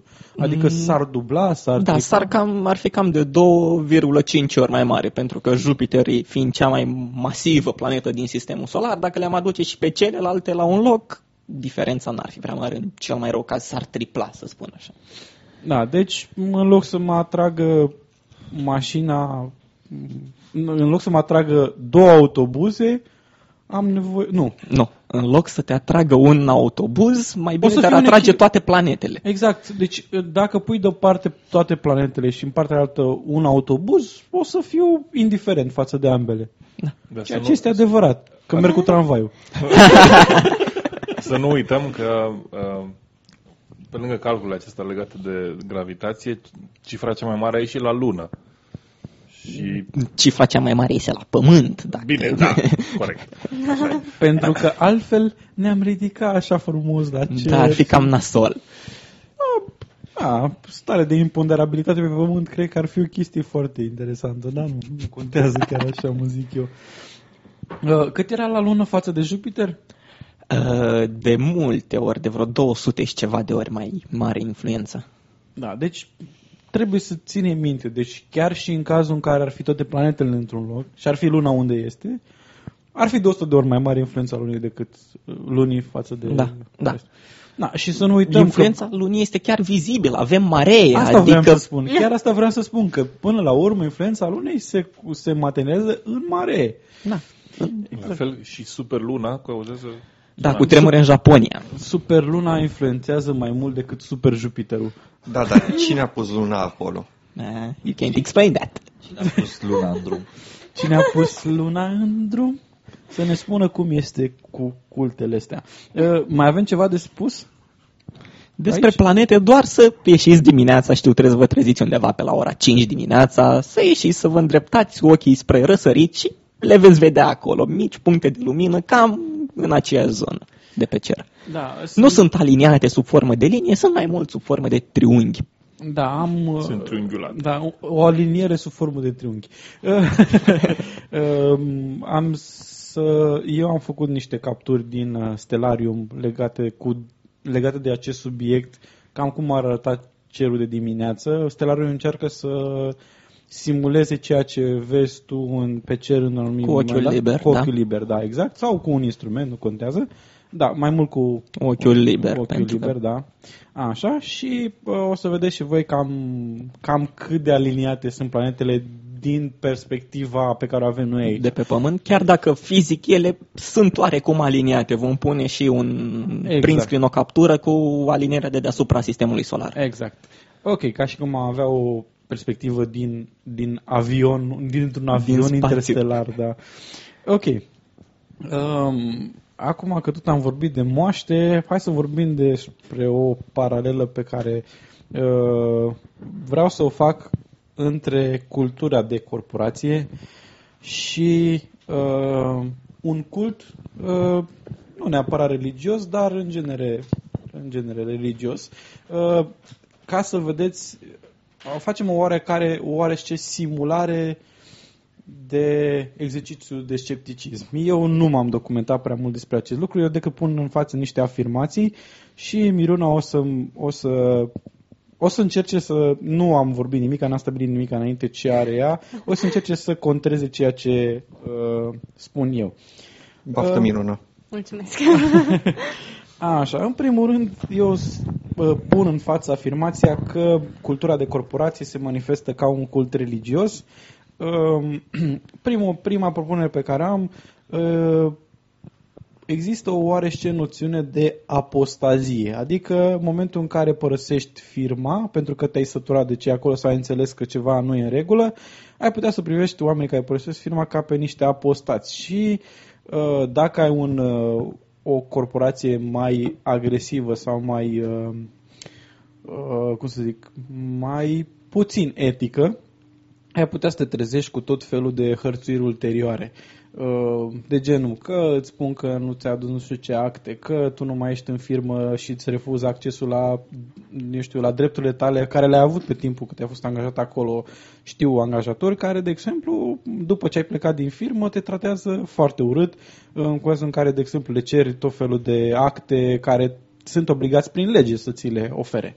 Ok, Miruna, ai ceva de spus aici sau Da, bineînțeles. În primul rând că un caz cunoscut în particular nu se poate aplica tuturor um, corporațiilor um, în general. Uh, De obicei, um, ruperea de orice fel de grup are consecințe asu- atât asupra membrului care pleacă, acesta se simte rupt de grupul din care făcea parte de o anumită cultură, de valorile pe care le împărțea cu respectivul grup, cât și de grupul în sine, care, indiferent de condițiile în care pleacă respectivul membru, îl văd ca nemai fiind parte din grup. Într-adevăr, pot fi plecări dintr-o organizație care să fie, și aceste fenomene au fost studiate intens de, psiho, de psihologi și sociologi. Uh, pot să fie, bineînțeles, cazuri în care anumiți uh, angajați ai companiei să hărțuiască un fost angajat, dar nu cred că o astfel de afirmație poate fi generalizată asupra tuturor companiilor și tuturor angajaților care pleacă. În Da. primul rând, cred că ar ocupa foarte mult timp din uh, resursele departamentului de Nu, nu, nu zic în sensul... Cașer. Asta este, asta este doar o, uh, o chestie destul de ușoară, adică în comparația cu apostazia este destul de ușoară, dar în schimb ai spus un lucru care trebuie subliniat. Ai spus uh, despărțirea de valorile companiei. Aici, iarăși, este o paralelă cu cultul, pentru că în momentul în care intri într-o firmă, uh, ajungi, uh, există mecanisme și presiune, nu neapărat în sens negativ, din partea celorlalți angajați și a companiei să-ți asumi anumite valori uh, sau anumite idei, anumite, uh, să zicem, eu aș spune o propagandă internă de cultură uh, corporatistă. Da, bineînțeles și nu pot nega că există aceste valori pe care orice organizație și nu neapărat o corporație, ci orice fel de companie, cât de mică, uh, trebuie să le stabilească pentru bunul mers al companiei, nu atât pentru că are o voință malefică de a îndoctrina și de a subjuga angajații, ci pentru faptul că s-a demonstrat că o cultură organizațională sănătoasă ajută la eficientizarea muncii, ceea ce implicit duce ca un angajat să muncească mai puțin și să câștige mai mulți bani pentru munca pe care o face, pentru că el petrece, poate petrece mai puțin timp la muncă sau poate face o cantitate mai mică de muncă, dacă este mai eficient. și este încurajat în această eficiență de relațiile pe care le stabilește prin valori comune cu ceilalți colegi, uh, de relația pe care o poate avea cu șeful, care într-o astfel de cultură organizațională de multe ori se demonstrează a fi uh, mult mai bună. Și trebuie să înțelegem faptul că această cultură organizațională a valorilor comune se împarte în puternică și în slabă. Studii au demonstrat că acolo unde cultura organizațională este mai puternică, uh, există mai multă eficiență la locul de muncă, angajații sunt mai mulțumiți de munca pe care o prestează. Uh, în general, um, există și relații între angajați mult mai apropiate decât ar fi într-un mediu în care există o slabă cultură corporativă. Uh, bine, aici trebuie să precizez că în momentul în care vorbim de corporație, vorbim despre... Uh, sunt anumite semnale, adică în orice firmă aș putea spune că există anumite reguli interioare, chiar dacă unele sunt mai uh, laxe, în alte părți sunt uh, mai rigide, dar aici vor, vreau să spun, legat de valorile, ai spus că sunt valori comune, ar, aș vrea să spun că valorile alea, pentru a fi comune, trebuie să fie uh, Uh, și angajatul care intră în firmă ar trebui să își aducă o anumite contribuții pentru a le numi comune. Uh, dar în cazul ăsta, de cele mai multe ori, inputul din partea, uh, informațiile care sunt oferite și ideile care sunt date de către nou angajat sunt pur și simplu Uh, ori sunt ignorate pentru că nu sunt uh, în acord cu ideile, cu dogma, să zicem, a corporației și sunt pur și simplu impuse de sus în jos. Mai mult de asta există o, uh, o oarește cultură a impunerea ideii că liderii sunt infailibili. Nu știu dacă uh, sunteți conștienți, dar există foarte multe corporații în care uh, Uh, și în momentul în care liderii, directorul financiar și așa mai departe, tehnic, nu contează de ce natură, chiar dacă face niște greșeli grave, care poate să duc chiar la falimentarea firmei, de cele mai multe ori uh, nu se recunoaște faptul că acei lideri au greșit și uh, se impune să zicem, cad capete de undeva de mult mai de jos. Adică niciodată capul uh, nu este Uh, nu este failibil. Capul este infailibil. Da, dar în acest caz trebuie să menționez, ai dreptate, într-adevăr, au fost documentate astfel de cazuri în care există în corporații în care liderul este văzut ca infailibil și contribuția membrilor care apar mai târziu în organizație nu este văzută ca fiind valoroasă, ei pur și simplu sunt, uh, se așteaptă ca ei să adopte valorile companiei ad literam. Uh, trebuie să spun că aceste corporații au o cultură corporativă foarte proastă. Uh, în general, studiul managementului, al sistemelor de management și studii sociologice au demonstrat că um, acolo, în, în corporațiile unde există uh, o libertate de a critica atât colegii cât și superiorii și acolo unde fiecare membru este încurajat să aducă opinii personale, să aducă idei inovative, uh, generează un mediu de lucru mult mai bun care duce la eficientizarea muncii și duce la, la o, un respect de sine mai mare la angajaților și o dorință de a munci pentru respectiva companie. Acolo unde aceste lucruri le sunt forțate în mod artificial, angajaților le sunt impuse, aceștia au tendința de a respinge. Aici sunt, uh, nu știu dacă vreunul dintre noi, prin ceea ce am spus sau o să spunem, uh, nu cădem în, uh, în eroarea logică de nicio corporație adevărată, ca să zic așa. Adică um, sunt anumite, da, într-adevăr, există anumite, dar sunt anumite lucruri specifice corporațiilor care tind, prin mărirea lor, să aibă anumite semnale. Un alt semnal de asemenea natură este, uh, de exemplu, iarăși legat de infailibilitatea, nu neapărat a liderului, poate chiar a culturii de uh, corporație. Uh, nu știu, nu știu cât din ascultătorii noștri sunt conștienți de acest aspect. Există tot felul de traininguri, de sesiuni de, eu știu, de educație sau reeducare a, uh, sau dezvoltare, ca să nu sune prea, uh, prea drastic, a angajaților și există un, un în, mult, în multe grile de asemenea traininguri există un training numit inteligență emoțională. Iar inteligența asta emoțională, după părerea mea, este într-o oarecare măsură o formă de a uh, privi anumite probleme uh, dar negând realitatea lor. De exemplu, uh, un exemplu foarte, uh, un exemplu clasic al inteligenței a- emoționale aplicate este momentul în care un individ care este angajat al companiei face o greșeală m, destul de nasoală care costă compania, să zicem, 2 milioane de euro, da? Um, ceea ce se impune în acest uh, training, ceea ce se sugerează în acest training este că să nu se privească această pierdere de 2 milioane de euro ca fiind o pierdere produsă, ci o investiție în, uh, uh, în individul respectiv care a făcut cea- așa greșeală și pentru că el în viitor nu va mai face o asemenea greșeală pentru că învață din propriile greșeli. Și eu cred că asta este o formă de uh, de manipulare a gândirii și a felului în care indivizii se raportează la pierderi și o obscurizare a ceea ce se întâmplă în fapt în companie. Da, dar acest, uh, ceea ce ai spus tu, nu este compatibil cu caracteristicile de bază ale unui cult la care s-a ajuns după multe dezbateri în rândul uh, oamenilor de știință, mulți dintre ei, trebuie să spunem și să recunoaștem că nu acceptă nici măcar termenul de cult. Deci nu îl acceptă ca fiind un termen științific. El există în cultura populară, dar ca termen științific se încearcă păstrarea termenului de religii alternative sau grupări alternative.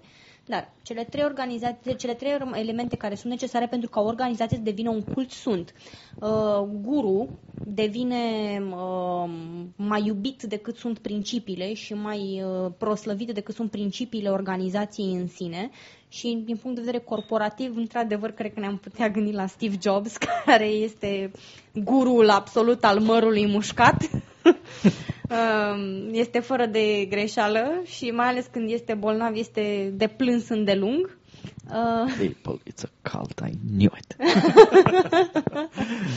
Um, un al doilea element uh, sunt um, caracteristicile care încearcă să reformeze gândirea uh, și programele care încearcă să, reco- re, um, să reformeze modalitatea în care un individ privește realitatea și uh, aceste programe se desfășoară prin trei moduri. Prin critică, autocritică și confesiune.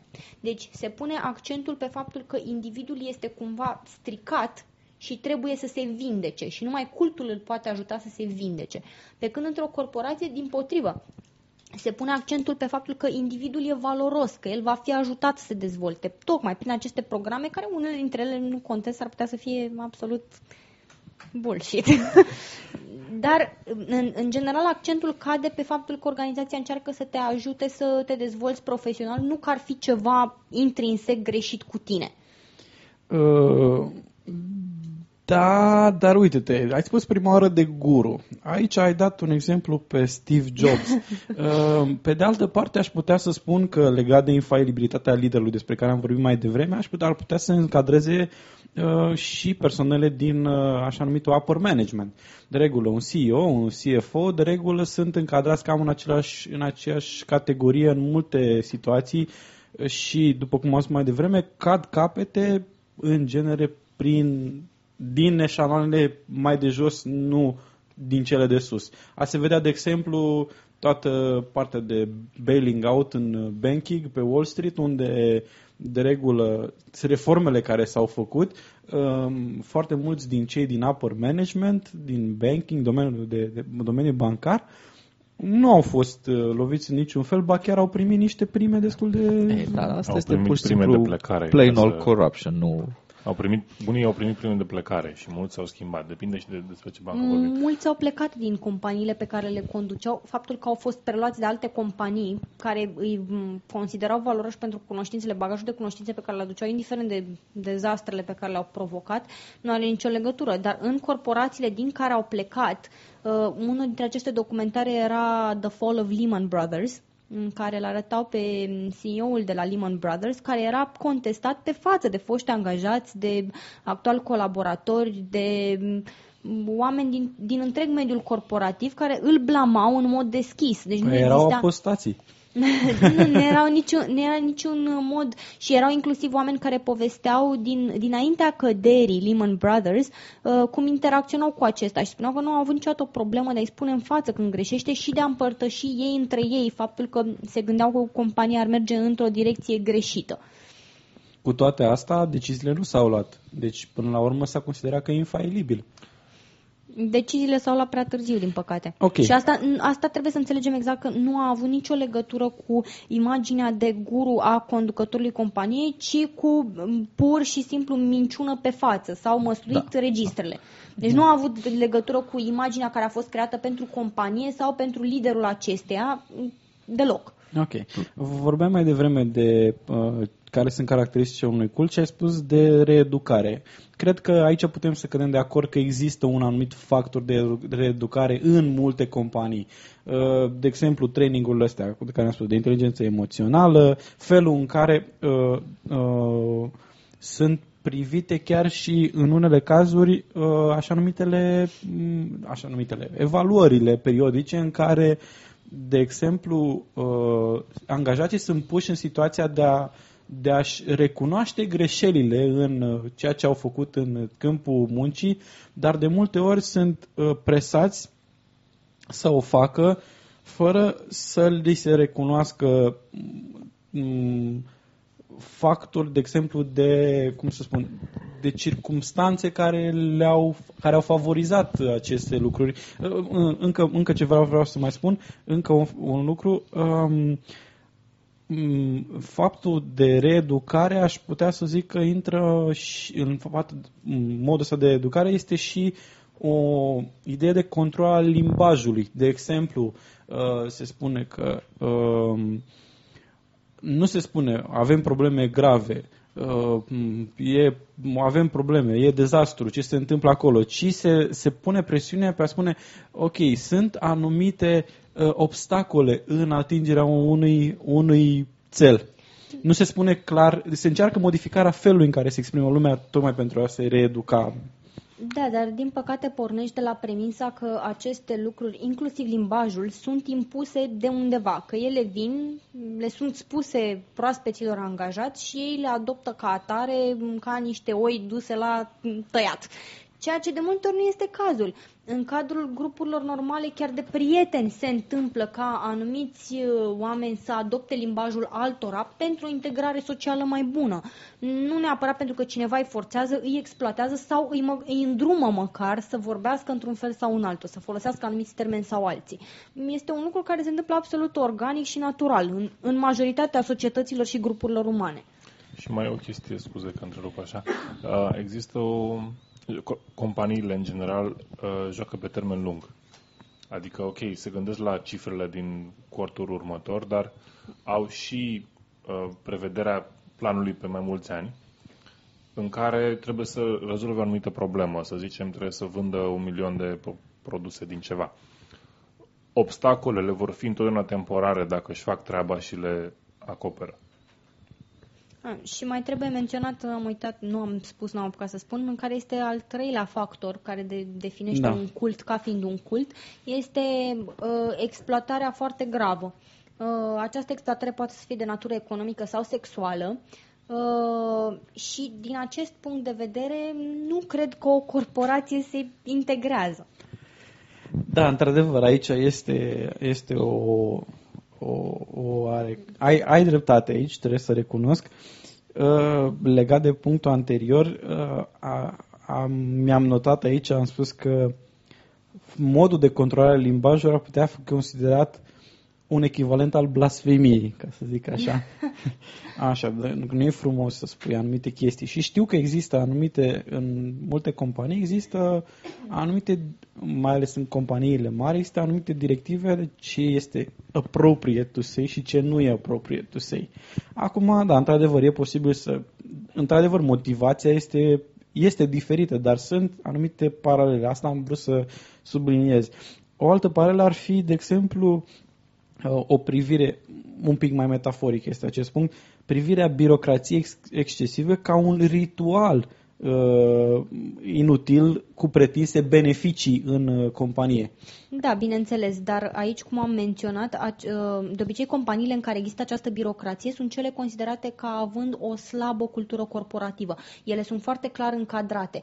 Uh, În cor- în companiile, în organizațiile și corporațiile în care există o puternică cultură organizațională, uh, nevoia de birocrație dispare, pentru că coeziunea dintre membri face ca lucrurile să, să funcționeze mult mai bine. Deci, în uh, companiile unde această cultură este puternică, este bine aplicată, există și poate fi studiată ca atare, birocrația tinde să dispară. Și în mod natural, fără a fi impus. Nu. Nu, sunt, sunt, uh, depinde cu ce se ocupă uh, compania respectivă. Sunt, uh, de exemplu, uh, să zicem, în, uh, într-o companie care lucrează în domeniul IT pe testare, sunt foarte, is- mă rog, este foarte multă birocrație. Și tendința este întotdeauna de creștere. Da.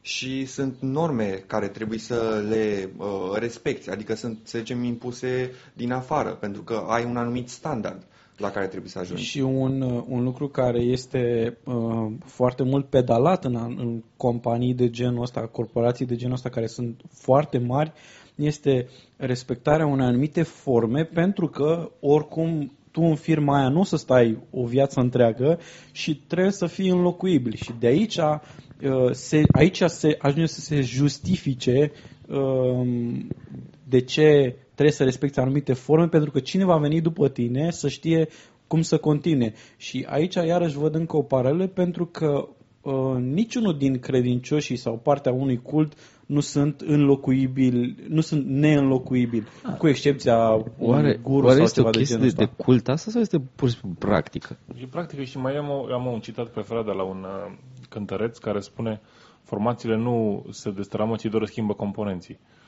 Formațiile de muzică, în sensul ăsta. Da, ok. Și nu, trebuie menționat, uh, am aici um, de- un citat, uh, este, uh, se spune în felul următor. Uh, Cercetarea arată că organizațiile care au uh, o puternică și productivă cultură um, organizațională pot ve- beneficia de următoarele lucruri.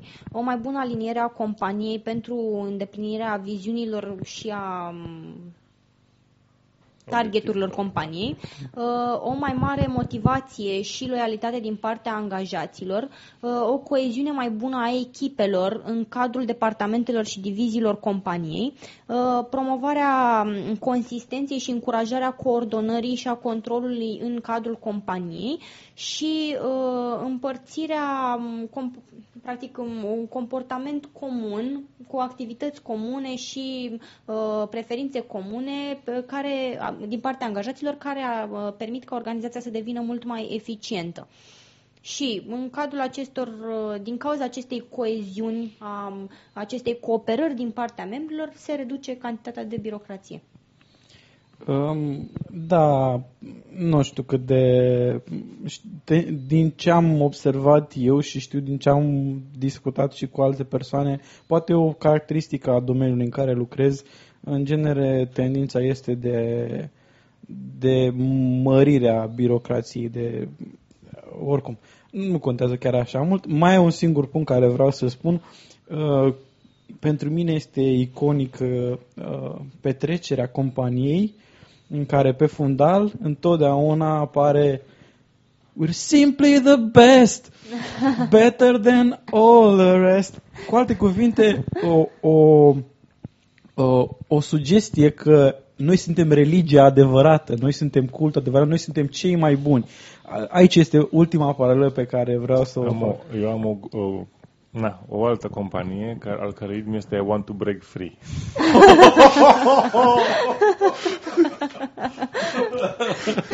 care îți contrazice teoria aceasta. Veniți de luați lumină. Aia, aia este o companie mai specială. E, e privată cu capital de stat, Corpora- excesiv Corporația Bor. corporația ortodoxă română. Vrei să răspunzi la acest ultim punct sau îl lăsăm așa într-o notă amuzantă? Um, lăsăm așa. Ok, Să bun. zicem că renunț la argumentul despre we're simply the best. Ok. Argument from Simply the Best. Argumentul de simply the best, corect. Bun, acum hai să facem uh, o încheiere. Ok, acum că am vorbit de corporații și de o comparație, trebuie să precizăm, asta a fost numai un exercițiu în, într-o dezbatere, să zicem, um, onestă, nu neapărat uh, o- un shout contest cum se întâmplă de cel mai multe ori între pseudoștiințifici. Aici am jucat eu rolul oarecum al pseudoștiințificului și Miruna a omului informat care încearcă să argumenteze. Deși și eu am încercat să argumentez într-o oarecare măsură, recunosc că nu m-am documentat, în mod intenționat, într-o oarecare măsură. Uh, Așa, acum să vorbim uh, despre niște anunțuri mm, degrabă organizatorice. Așa cum a promis data trecută, Andrei a pus butonul de PayPal acolo. Așa. Și mail-ul.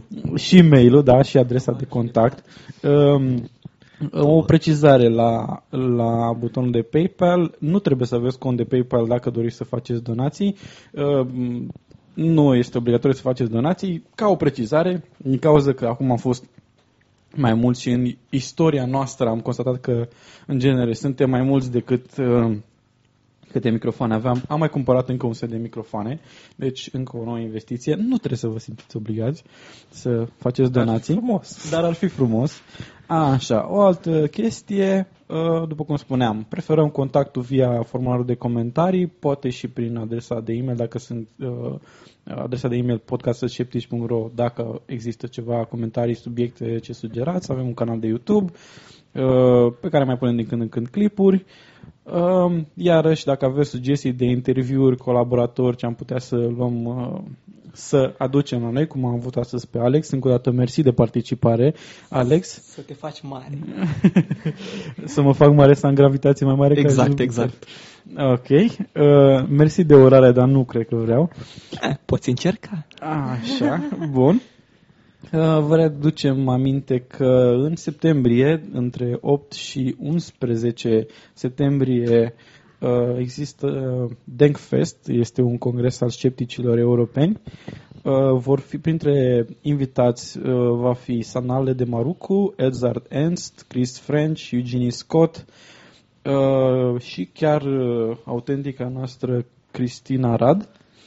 Um, Sanale de Marucu este cel care a făcut un show minunat în, în India, în care cel mai puternic șaman uh, a fost provocat. De fapt, el, uh, Sanale de Marucu a provocat cel mai puternic uh, șaman să îl omoare prin magie în direct.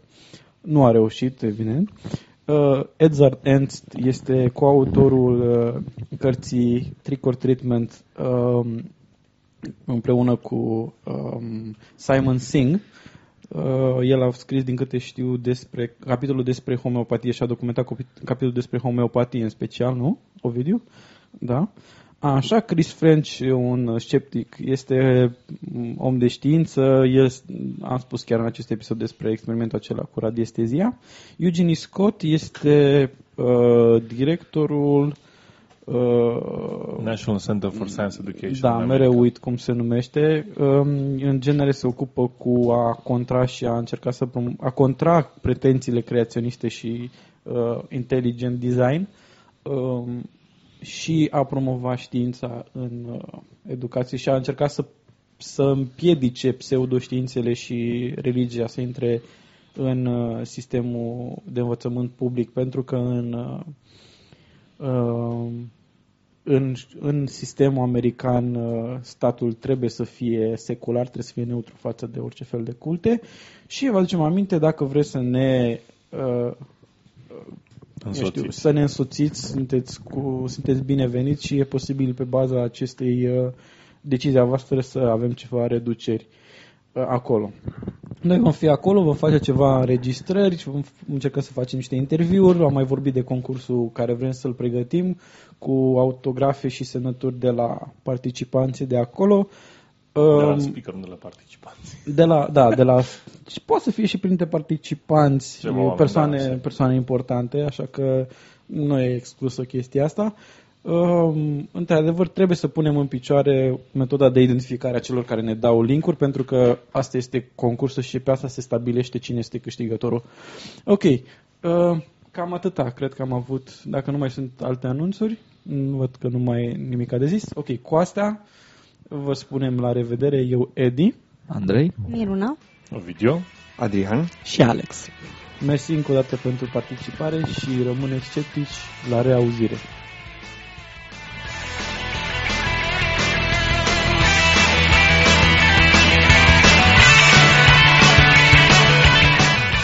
Ați ascultat Sceptici în România.